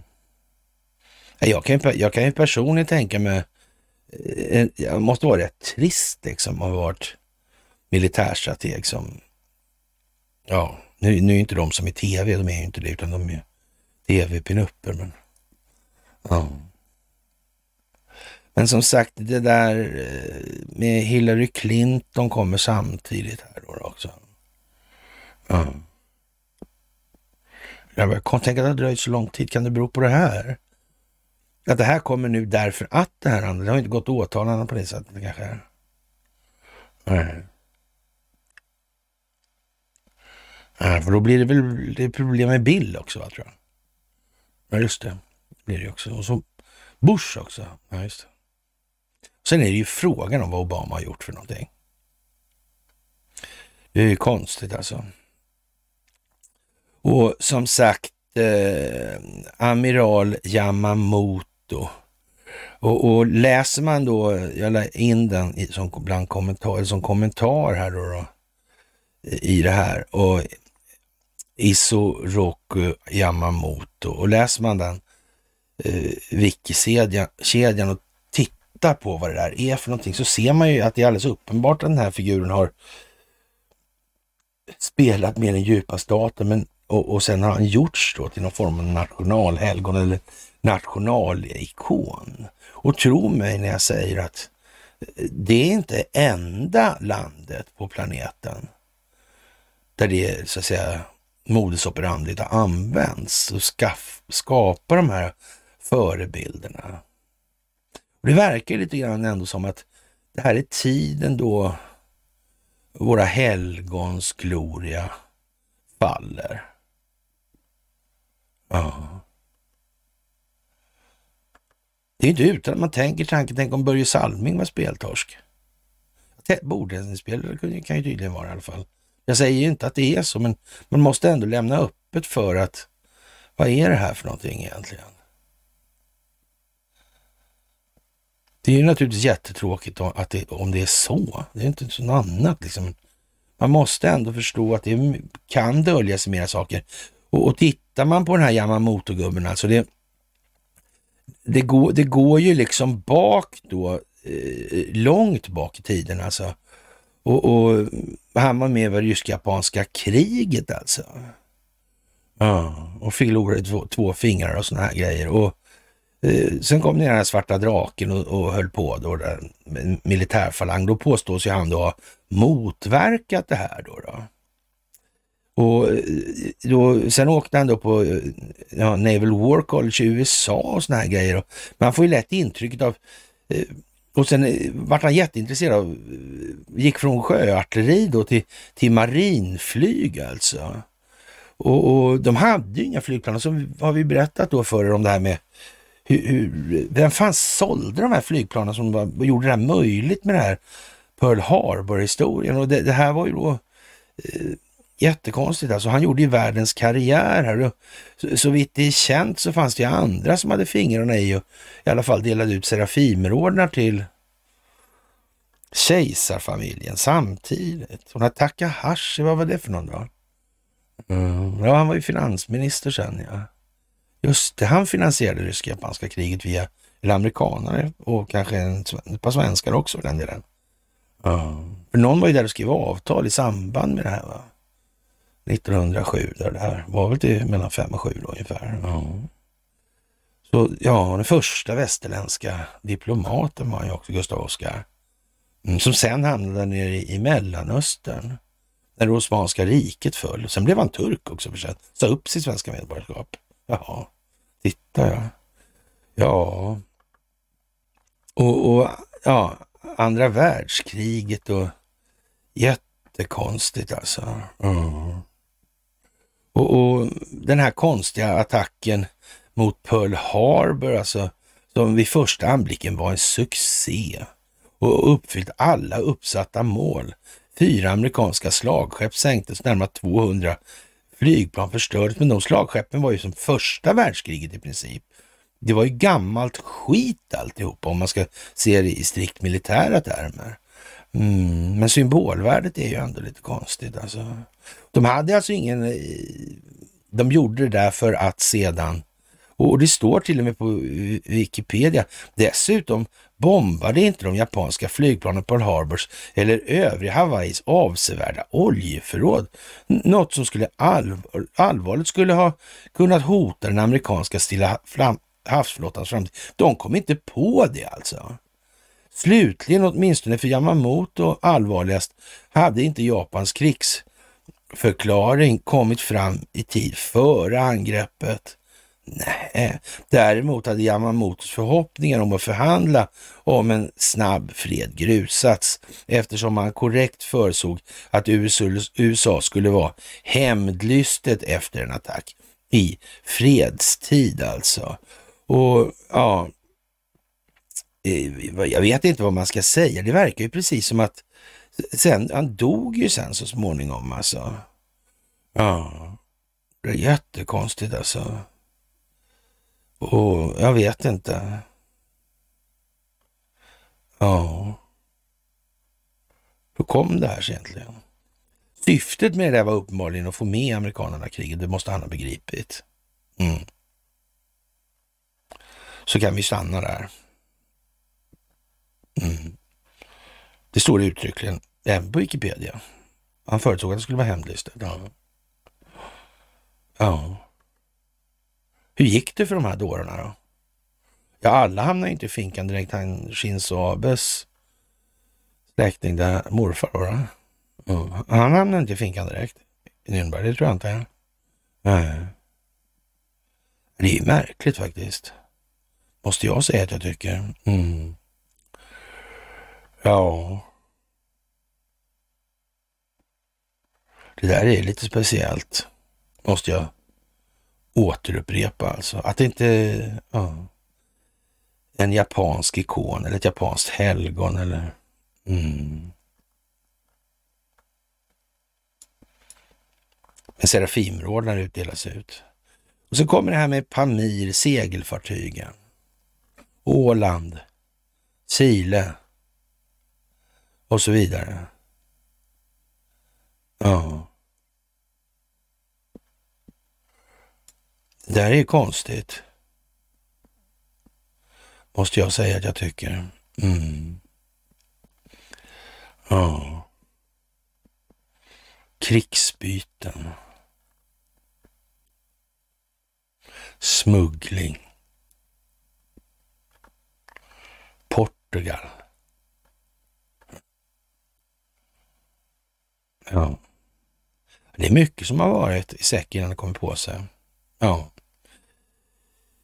Ja. Och eh, ja, det är ju mycket Tacke Karlsson alltså. Man med skulder bytte adress och skrev sig hos sin handläggare på Kronofogden. Ja, det här med eviga skulder. Det är ju konstigt. Här i Sverige. Varför är det inte som i USA för?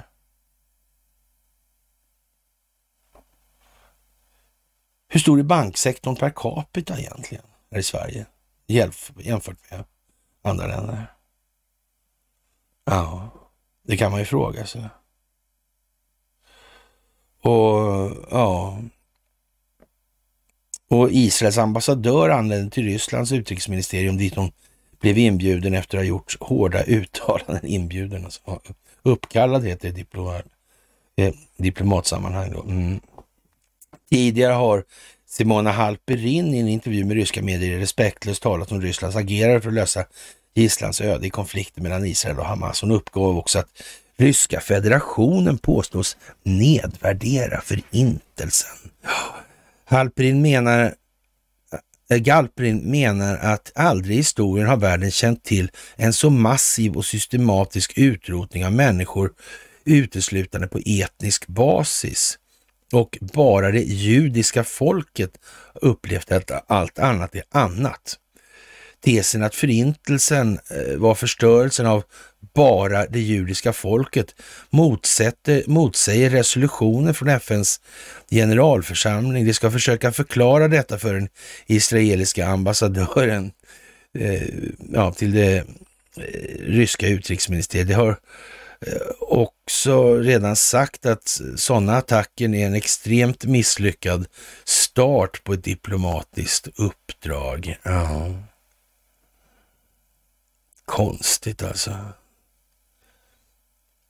De vill vara lite anmärkningsvärda eller lite, ja, säger man? Chosen ones, kanske. Jag vet inte.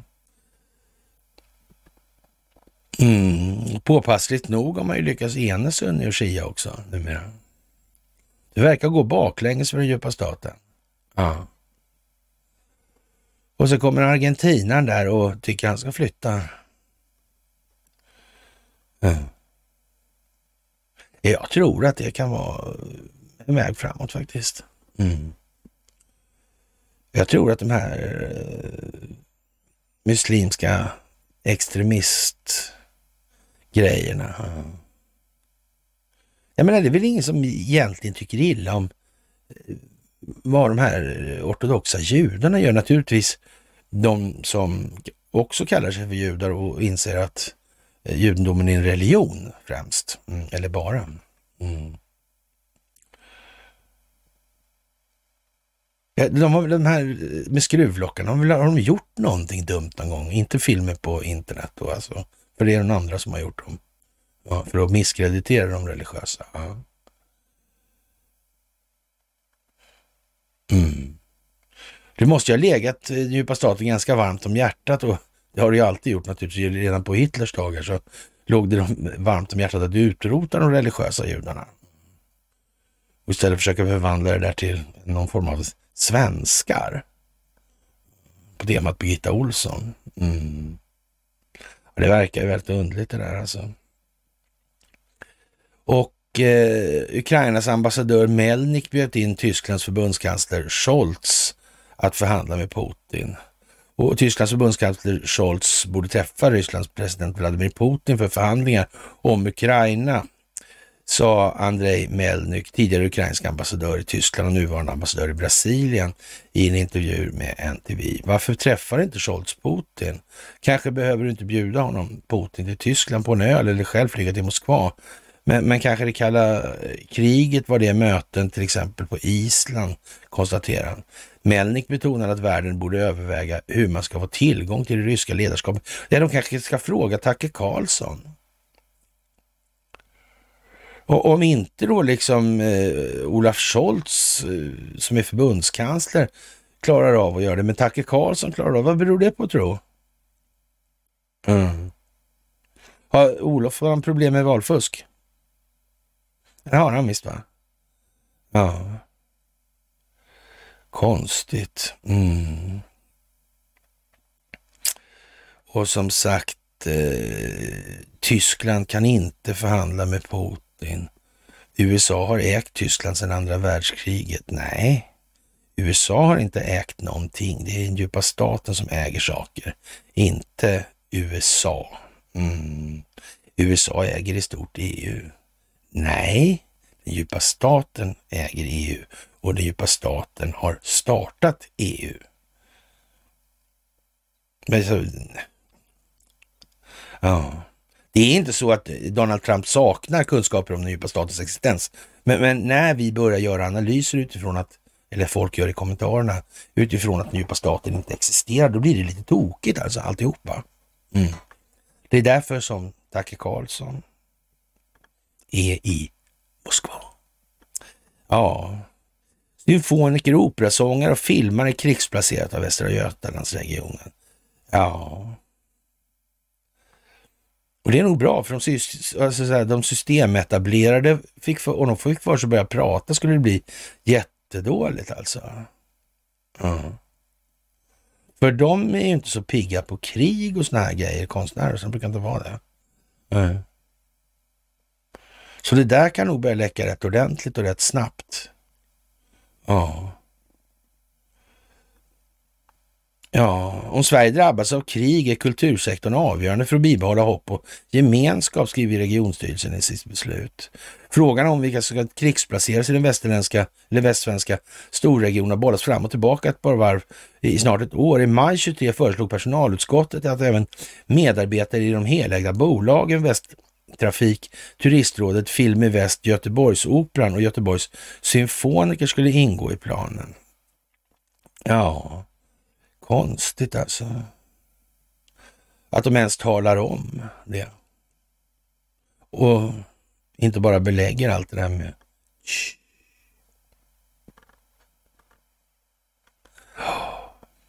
mm, Varför gör de inte så för?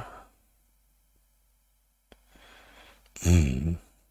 Alla som levde under invasionsförsvarstiden där på 80-talet till exempel, så de vet ju det här med att kartläggningen av det kom tavelförsäljare och kollade om folk hade uniformer innanför dörren där och, och sådana här grejer och, och liksom och, ja, vem det var som gjorde det för att upprätthålla det där, men skitsamma liksom. Ja, ja. Men, eh, och, och, vikten av det här, man inte skulle snattra hit och dit om krigsplaceringar och, och så, för det kunde man ju förstå. Det, liksom. Om det skulle bli skarpt läge så är det inte så bra om de vet vilka nyckelpositioner de ska slå ut. Och det handlar väl de här uh, grejerna med Operation Garbo och det där med Stellan Bojerud. Mm. Ja, lite speciellt alltså. Får man fan säga. Ja, blyad bensin, DDT och freoner blir nästa förslag från Ebba Busch. Kadhammar är, är ju i farten alltså. Och han är inte så dum i huvudet, det är inte en möjlighet. Alltså jag har ju kommunicerat en, en del med honom inför en intervju där som skulle ha. Mm. Men sen så blev det, gick, blev, blev det lite fel, va? det hände någonting för fort. Alltså, så han såg lite dum ut. Alltså, blev det inget sånt där. Men det kom ju ja, Agård och det här gänget också. Då, så det, var, det var ett helt stim där alltså. Ja. ja. Jag tror faktiskt att han är rätt smart och jag tror han har varit med på det här länge. Han skrev en artikel 2003 faktiskt om eh, ja, en nattklubb jag hade då och, och, att vi inte var så, på den nattklubben var så intresserade av att liera oss med brottsligheten. Och, och det var liksom känt och så. Mm. Och, och, ja, men vi höll ju på med kriminalunderrättelsetjänst och grejer och, och, så. Men, men eh, sen upptäckte vi, jag, eller vi då, och, och i allmänhet, vi i allmänhet och jag i synnerhet, att den här verksamheten som man bedriver inom kriminalunderrättelsetjänsten, det var ju sånt där med att plantera ut heroin, alltså på Gotland till exempel. Mm. Sådana prylar. Mm. Och sen det här med Max Åström och Marcus Jonsson och så vidare och så vidare. Mm. Det är samma tid och gäng som Peter Rätz och. Det här skrev Dick Sundvall om. Mm. Också, hanterar den där. Men Kadhammar han skrev åt det där, men sen när han, eh, ja, han kommer inte ihåg det sen på något vis. han kanske märkte att jag kom ihåg det istället. För det gjorde han. Ja, och sen bara gick det bort. Ja. Rysk IT-attack mot Kalmar kommun väntas pågå en vecka. Ja, vad ska vi säga? Ja. Vad står det i Swedish Kings of Cyber War? Vad är det svenskarna är duktiga på? Att hacka grejer. Mm. Får det att se ut som det är någon annan. Jag undrar om FRA skulle lyckas hacka konststycket att hacka Kalmar kommun. Jag vet inte, jag vet inte, jag vet inte. Nej, jag vet inte. Nej. Och, och, Kinas president Xi Jinping ska inom kort ha en genomgång med de kinesiska tillsynsmyndigheterna för finansmarknaden i källor. Det, det ses som ännu ett tecken på att det styrande vill räta upp landets fallande aktiemarknad. Xi har själv visat tecken på att vilja styra mer av landets finans och ekonomiska politik. Och man kan väl säga så här att när det gäller den här finansiella tillgångsprisinflationen så är det ju den som kommer få upprätthålla aktiemarknaden. Man kommer trycka in pengar där för att rädda. Och där kommer man ju då i det här, ja, eh, ja Plunge Protection Team, alltså den som eh, svängningsskyddet eller vad ska kallar dem för. Ja. Där kommer ju de att få jobba hårt alltså nu i USA. För att det här ser ut att kunna, ja,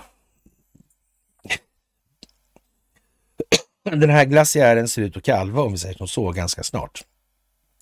Mm. Ja, nu tar diktatorn över börsen. Mm. Ja, det är ingen risk att de här upprätt, när Plush Protection Team eh, upprätthåller kursvärdena konstgjort alltså. Ja. Och, men, och det håller inga myndigheter som håller på med det i Sverige alls. Nej, jag vet inte. Kanske.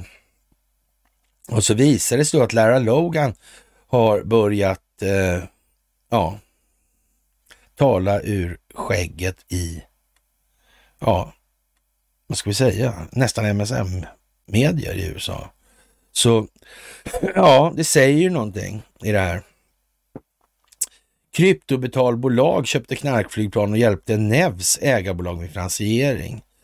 Och, och det sitter ihop med allt med Stureplans mördaren Tommy Cetreus och även bolag som skulle hantera eh, noteringen av kryptotoken Evnov, eller Evno. En satsning från EV Elektra som äger bilföretaget Nevs i Trollhättan bakom. Det är ju liksom jättespeciellt får man säga. Och ja, det sitter ihop allting. Men det är helt utan planering, det bara sitter ihop ändå och ingen har märkt att det gjorde det. Eller ingen har märkt det ännu kanske. Jag vet inte. Ja. Hur är det här? Hur fungerar det? Ja. Ja.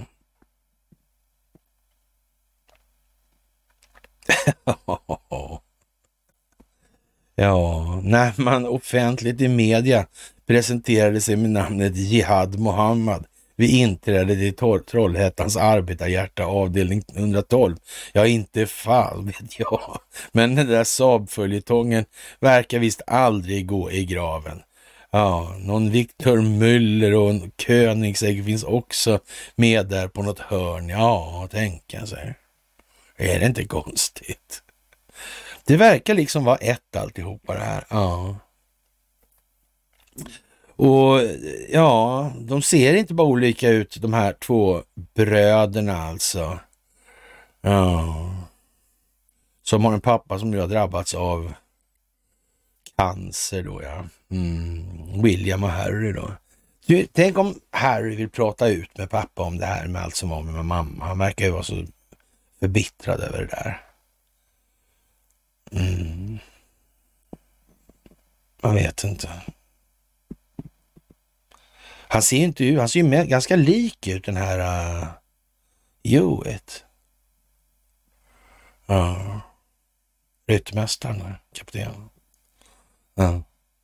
Eller om han var major. Mm. Ja, det är ju det alltså. Tänk om han skulle... Och han har avsagt sig allting i det där. Ja. Ja, mamman var ju mamma i alla fall. Det verkar det ju vara som i alla fall. Men pappan var ju kanske inte pappa då, nej. Nej. Kanske det är fler sådana grejer. Kanske det kan bevisas genom DNA. Om det skulle visa sig att det behövs ett sådant test. Så de här statsbarande monarkierna som Danmark, Sverige, Norge. Mm. Och så vidare. Som är släkt med Kobergåta i en eller annan utsträckning. Mm. Undrar hur det skulle gå för monarkin om man tog DNA-proverna, för det bygger ju på blodsbanden. Ja. Det gör ju det. Det gör ju det. Mm. Konstigt. Mm. Och nu väntas han, nu är han, han är nu i, i London för att träffa sin sjuke far alltså. Mm. Och, och mm, det ses av många britter som en minst lika stark signal om allvaret i situationen som det brittiska hovets noga kalibrerade pressmeddelanden. Ja, konstigt.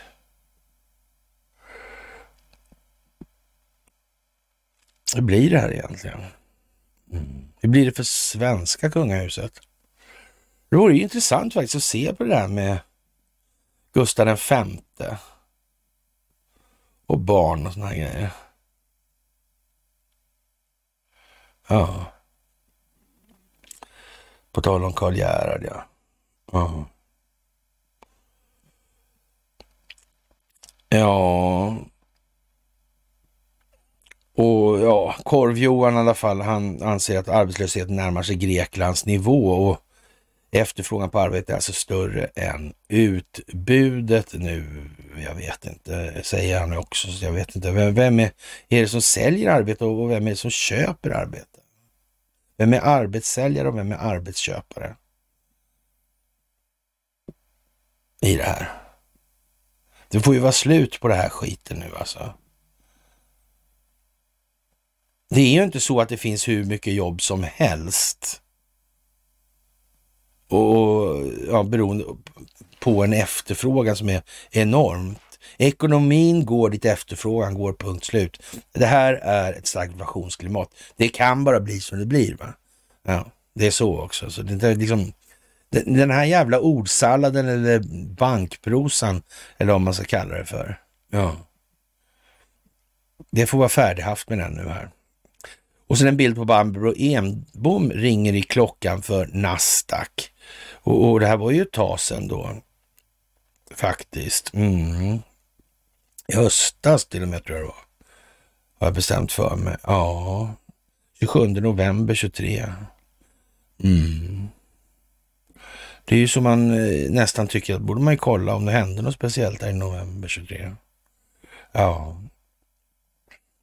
Och sen eh, la jag upp ett litet klipp på Lee Priest där och han eh, ondgör sig väl inte, han flinar lite åt det här med att de här, eh, ja, Youtube-stjärnorna, eller Arnold Schwarzenegger till exempel, som har ju lurat folk liksom om träning. Hur länge som helst, bara för att jävlas liksom. Eller slippa konkurrens då. Så. Mm. Det är lite speciellt alltså. Och jag har lagt upp den här Chamber of Commerce med ja, British Swedish Chamber of Commerce etablerad 54 i början på det kalla kriget. Ja. Mm. Ja, vad ska jag säga? Faktiskt. Mm. Och SE-banken ja, är på Alexander Ernstbergs sida i allra målet. En, eh, ja, magasinet Paragraf där. Mm. Den där är värd att läsa den artikeln alltså. Vi vet alltså inte hur länge det där jävla stacklet har suttit draget. Det har vi ingen aning om. Faktiskt. Mm. Det där är som det är. Det gäller den andra affären. Det där ser ju inte alls ut att vara vad det har sagts. Nej, det gör det inte. Och det är Dick Sundevall som har skrivit det också. Det verkar ju vara... Ja, konstigt. Jag vet inte. Och Svenska Nord Stream-utredningen är alltså nerlagd alltså. Ja. ja, vi får väl se hur det blir. Och eh, Eh, den här skeppsredaren som eh, fick en rätt så stor skuld på 441 miljoner blev skuldsatt hela livet där. Normalt sett är det fem års preskriptionstid på det här. Mm, men det vill man inte ha här. Det är konstigt det där hur det ändå kan variera på något vis. Mm. Att vårat sätt där med konkurser och sådär. Det verkar komma upp nu att, eh, ja, det, det, det är antihumanitärt alltså på något vis, verkar som. Ja, ställa folk utanför. Man tvingar dem att ställa sig utanför. De kan inte välja. Jo, det finns ett val. Nej, det finns inget val. Det är inga fastställda grejer. Det är godtyckliga grejer och så länge det finns sånt, ja, då finns det annat. Mm. Det där är ju undligt alltså. Ja. Och om man tittar på de här, här skeppsdelarna, vilka, vilka är det som har tjänat på allt det här samtidigt då? Varvskrisen och så vidare. Mm. Ja, det är ju definitivt så att det är samma gamla vanliga intressen inblandade i alla fall, så kan man ju säga. Ja. Det är ju speciellt alltså. Mm. Varvskrisen drabbade Göteborgs och Malmös kronjuveler Götaverken respektive Kockums.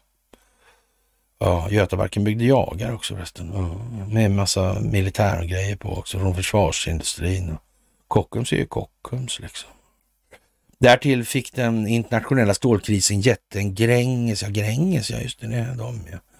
Med start 76 devalverades den svenska kronan. Det var väl Riksbanken som gjorde det då. Mm. Är det någon som inte fattar det här nu? Ja, ja. Det är, vilka intressen kan det vara, möjligen vara som ligger bakom det, eller låg bakom det här? Ja, det, det är ju som inget, man får inga beröm för det helt enkelt. Nej, det får man inte. Det är för jävla dumt helt enkelt. Ja, kära ni alltså. Det är en fantastisk tid att leva i. Det är en fantastisk tid att få verka i. Det är fantastiskt att få göra det här tillsammans med er. Och ja, ni märker ju att det är oändliga mängder med information som kommer och eh, ja, vi har inte en chans att hinna ner till förra myset. Alltså det, det finns bara inte. Alltså då är det många sådana här grejer som man, ja, ska man hålla en tråd så blir det ju liksom vad det blir alltså. Och ja, Ulf Kristersson, är han eh, mogen att införa tjänstemannaansvaret?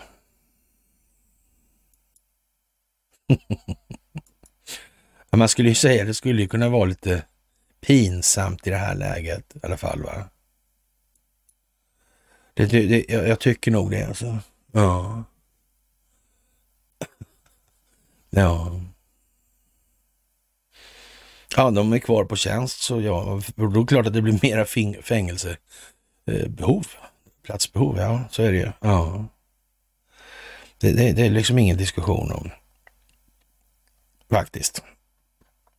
Ja, kära vänner, med det så får jag faktiskt tillönska er en alldeles fantastisk piglördagskväll. Och eh, vi hörs ju vidare på fredag. Om inte det blir väldigt, väldigt speciellt i morgon det här med Dacke Karlsson och de här domarna. Men det får vi se. Vi, håller, vi kan nog hålla ut liksom. Sådär. Alltså. Ja. Fantastiskt att få göra det här tillsammans med er. Det största av tack för att ni utgör den förändring som vi vill se i omvärlden. triable, un.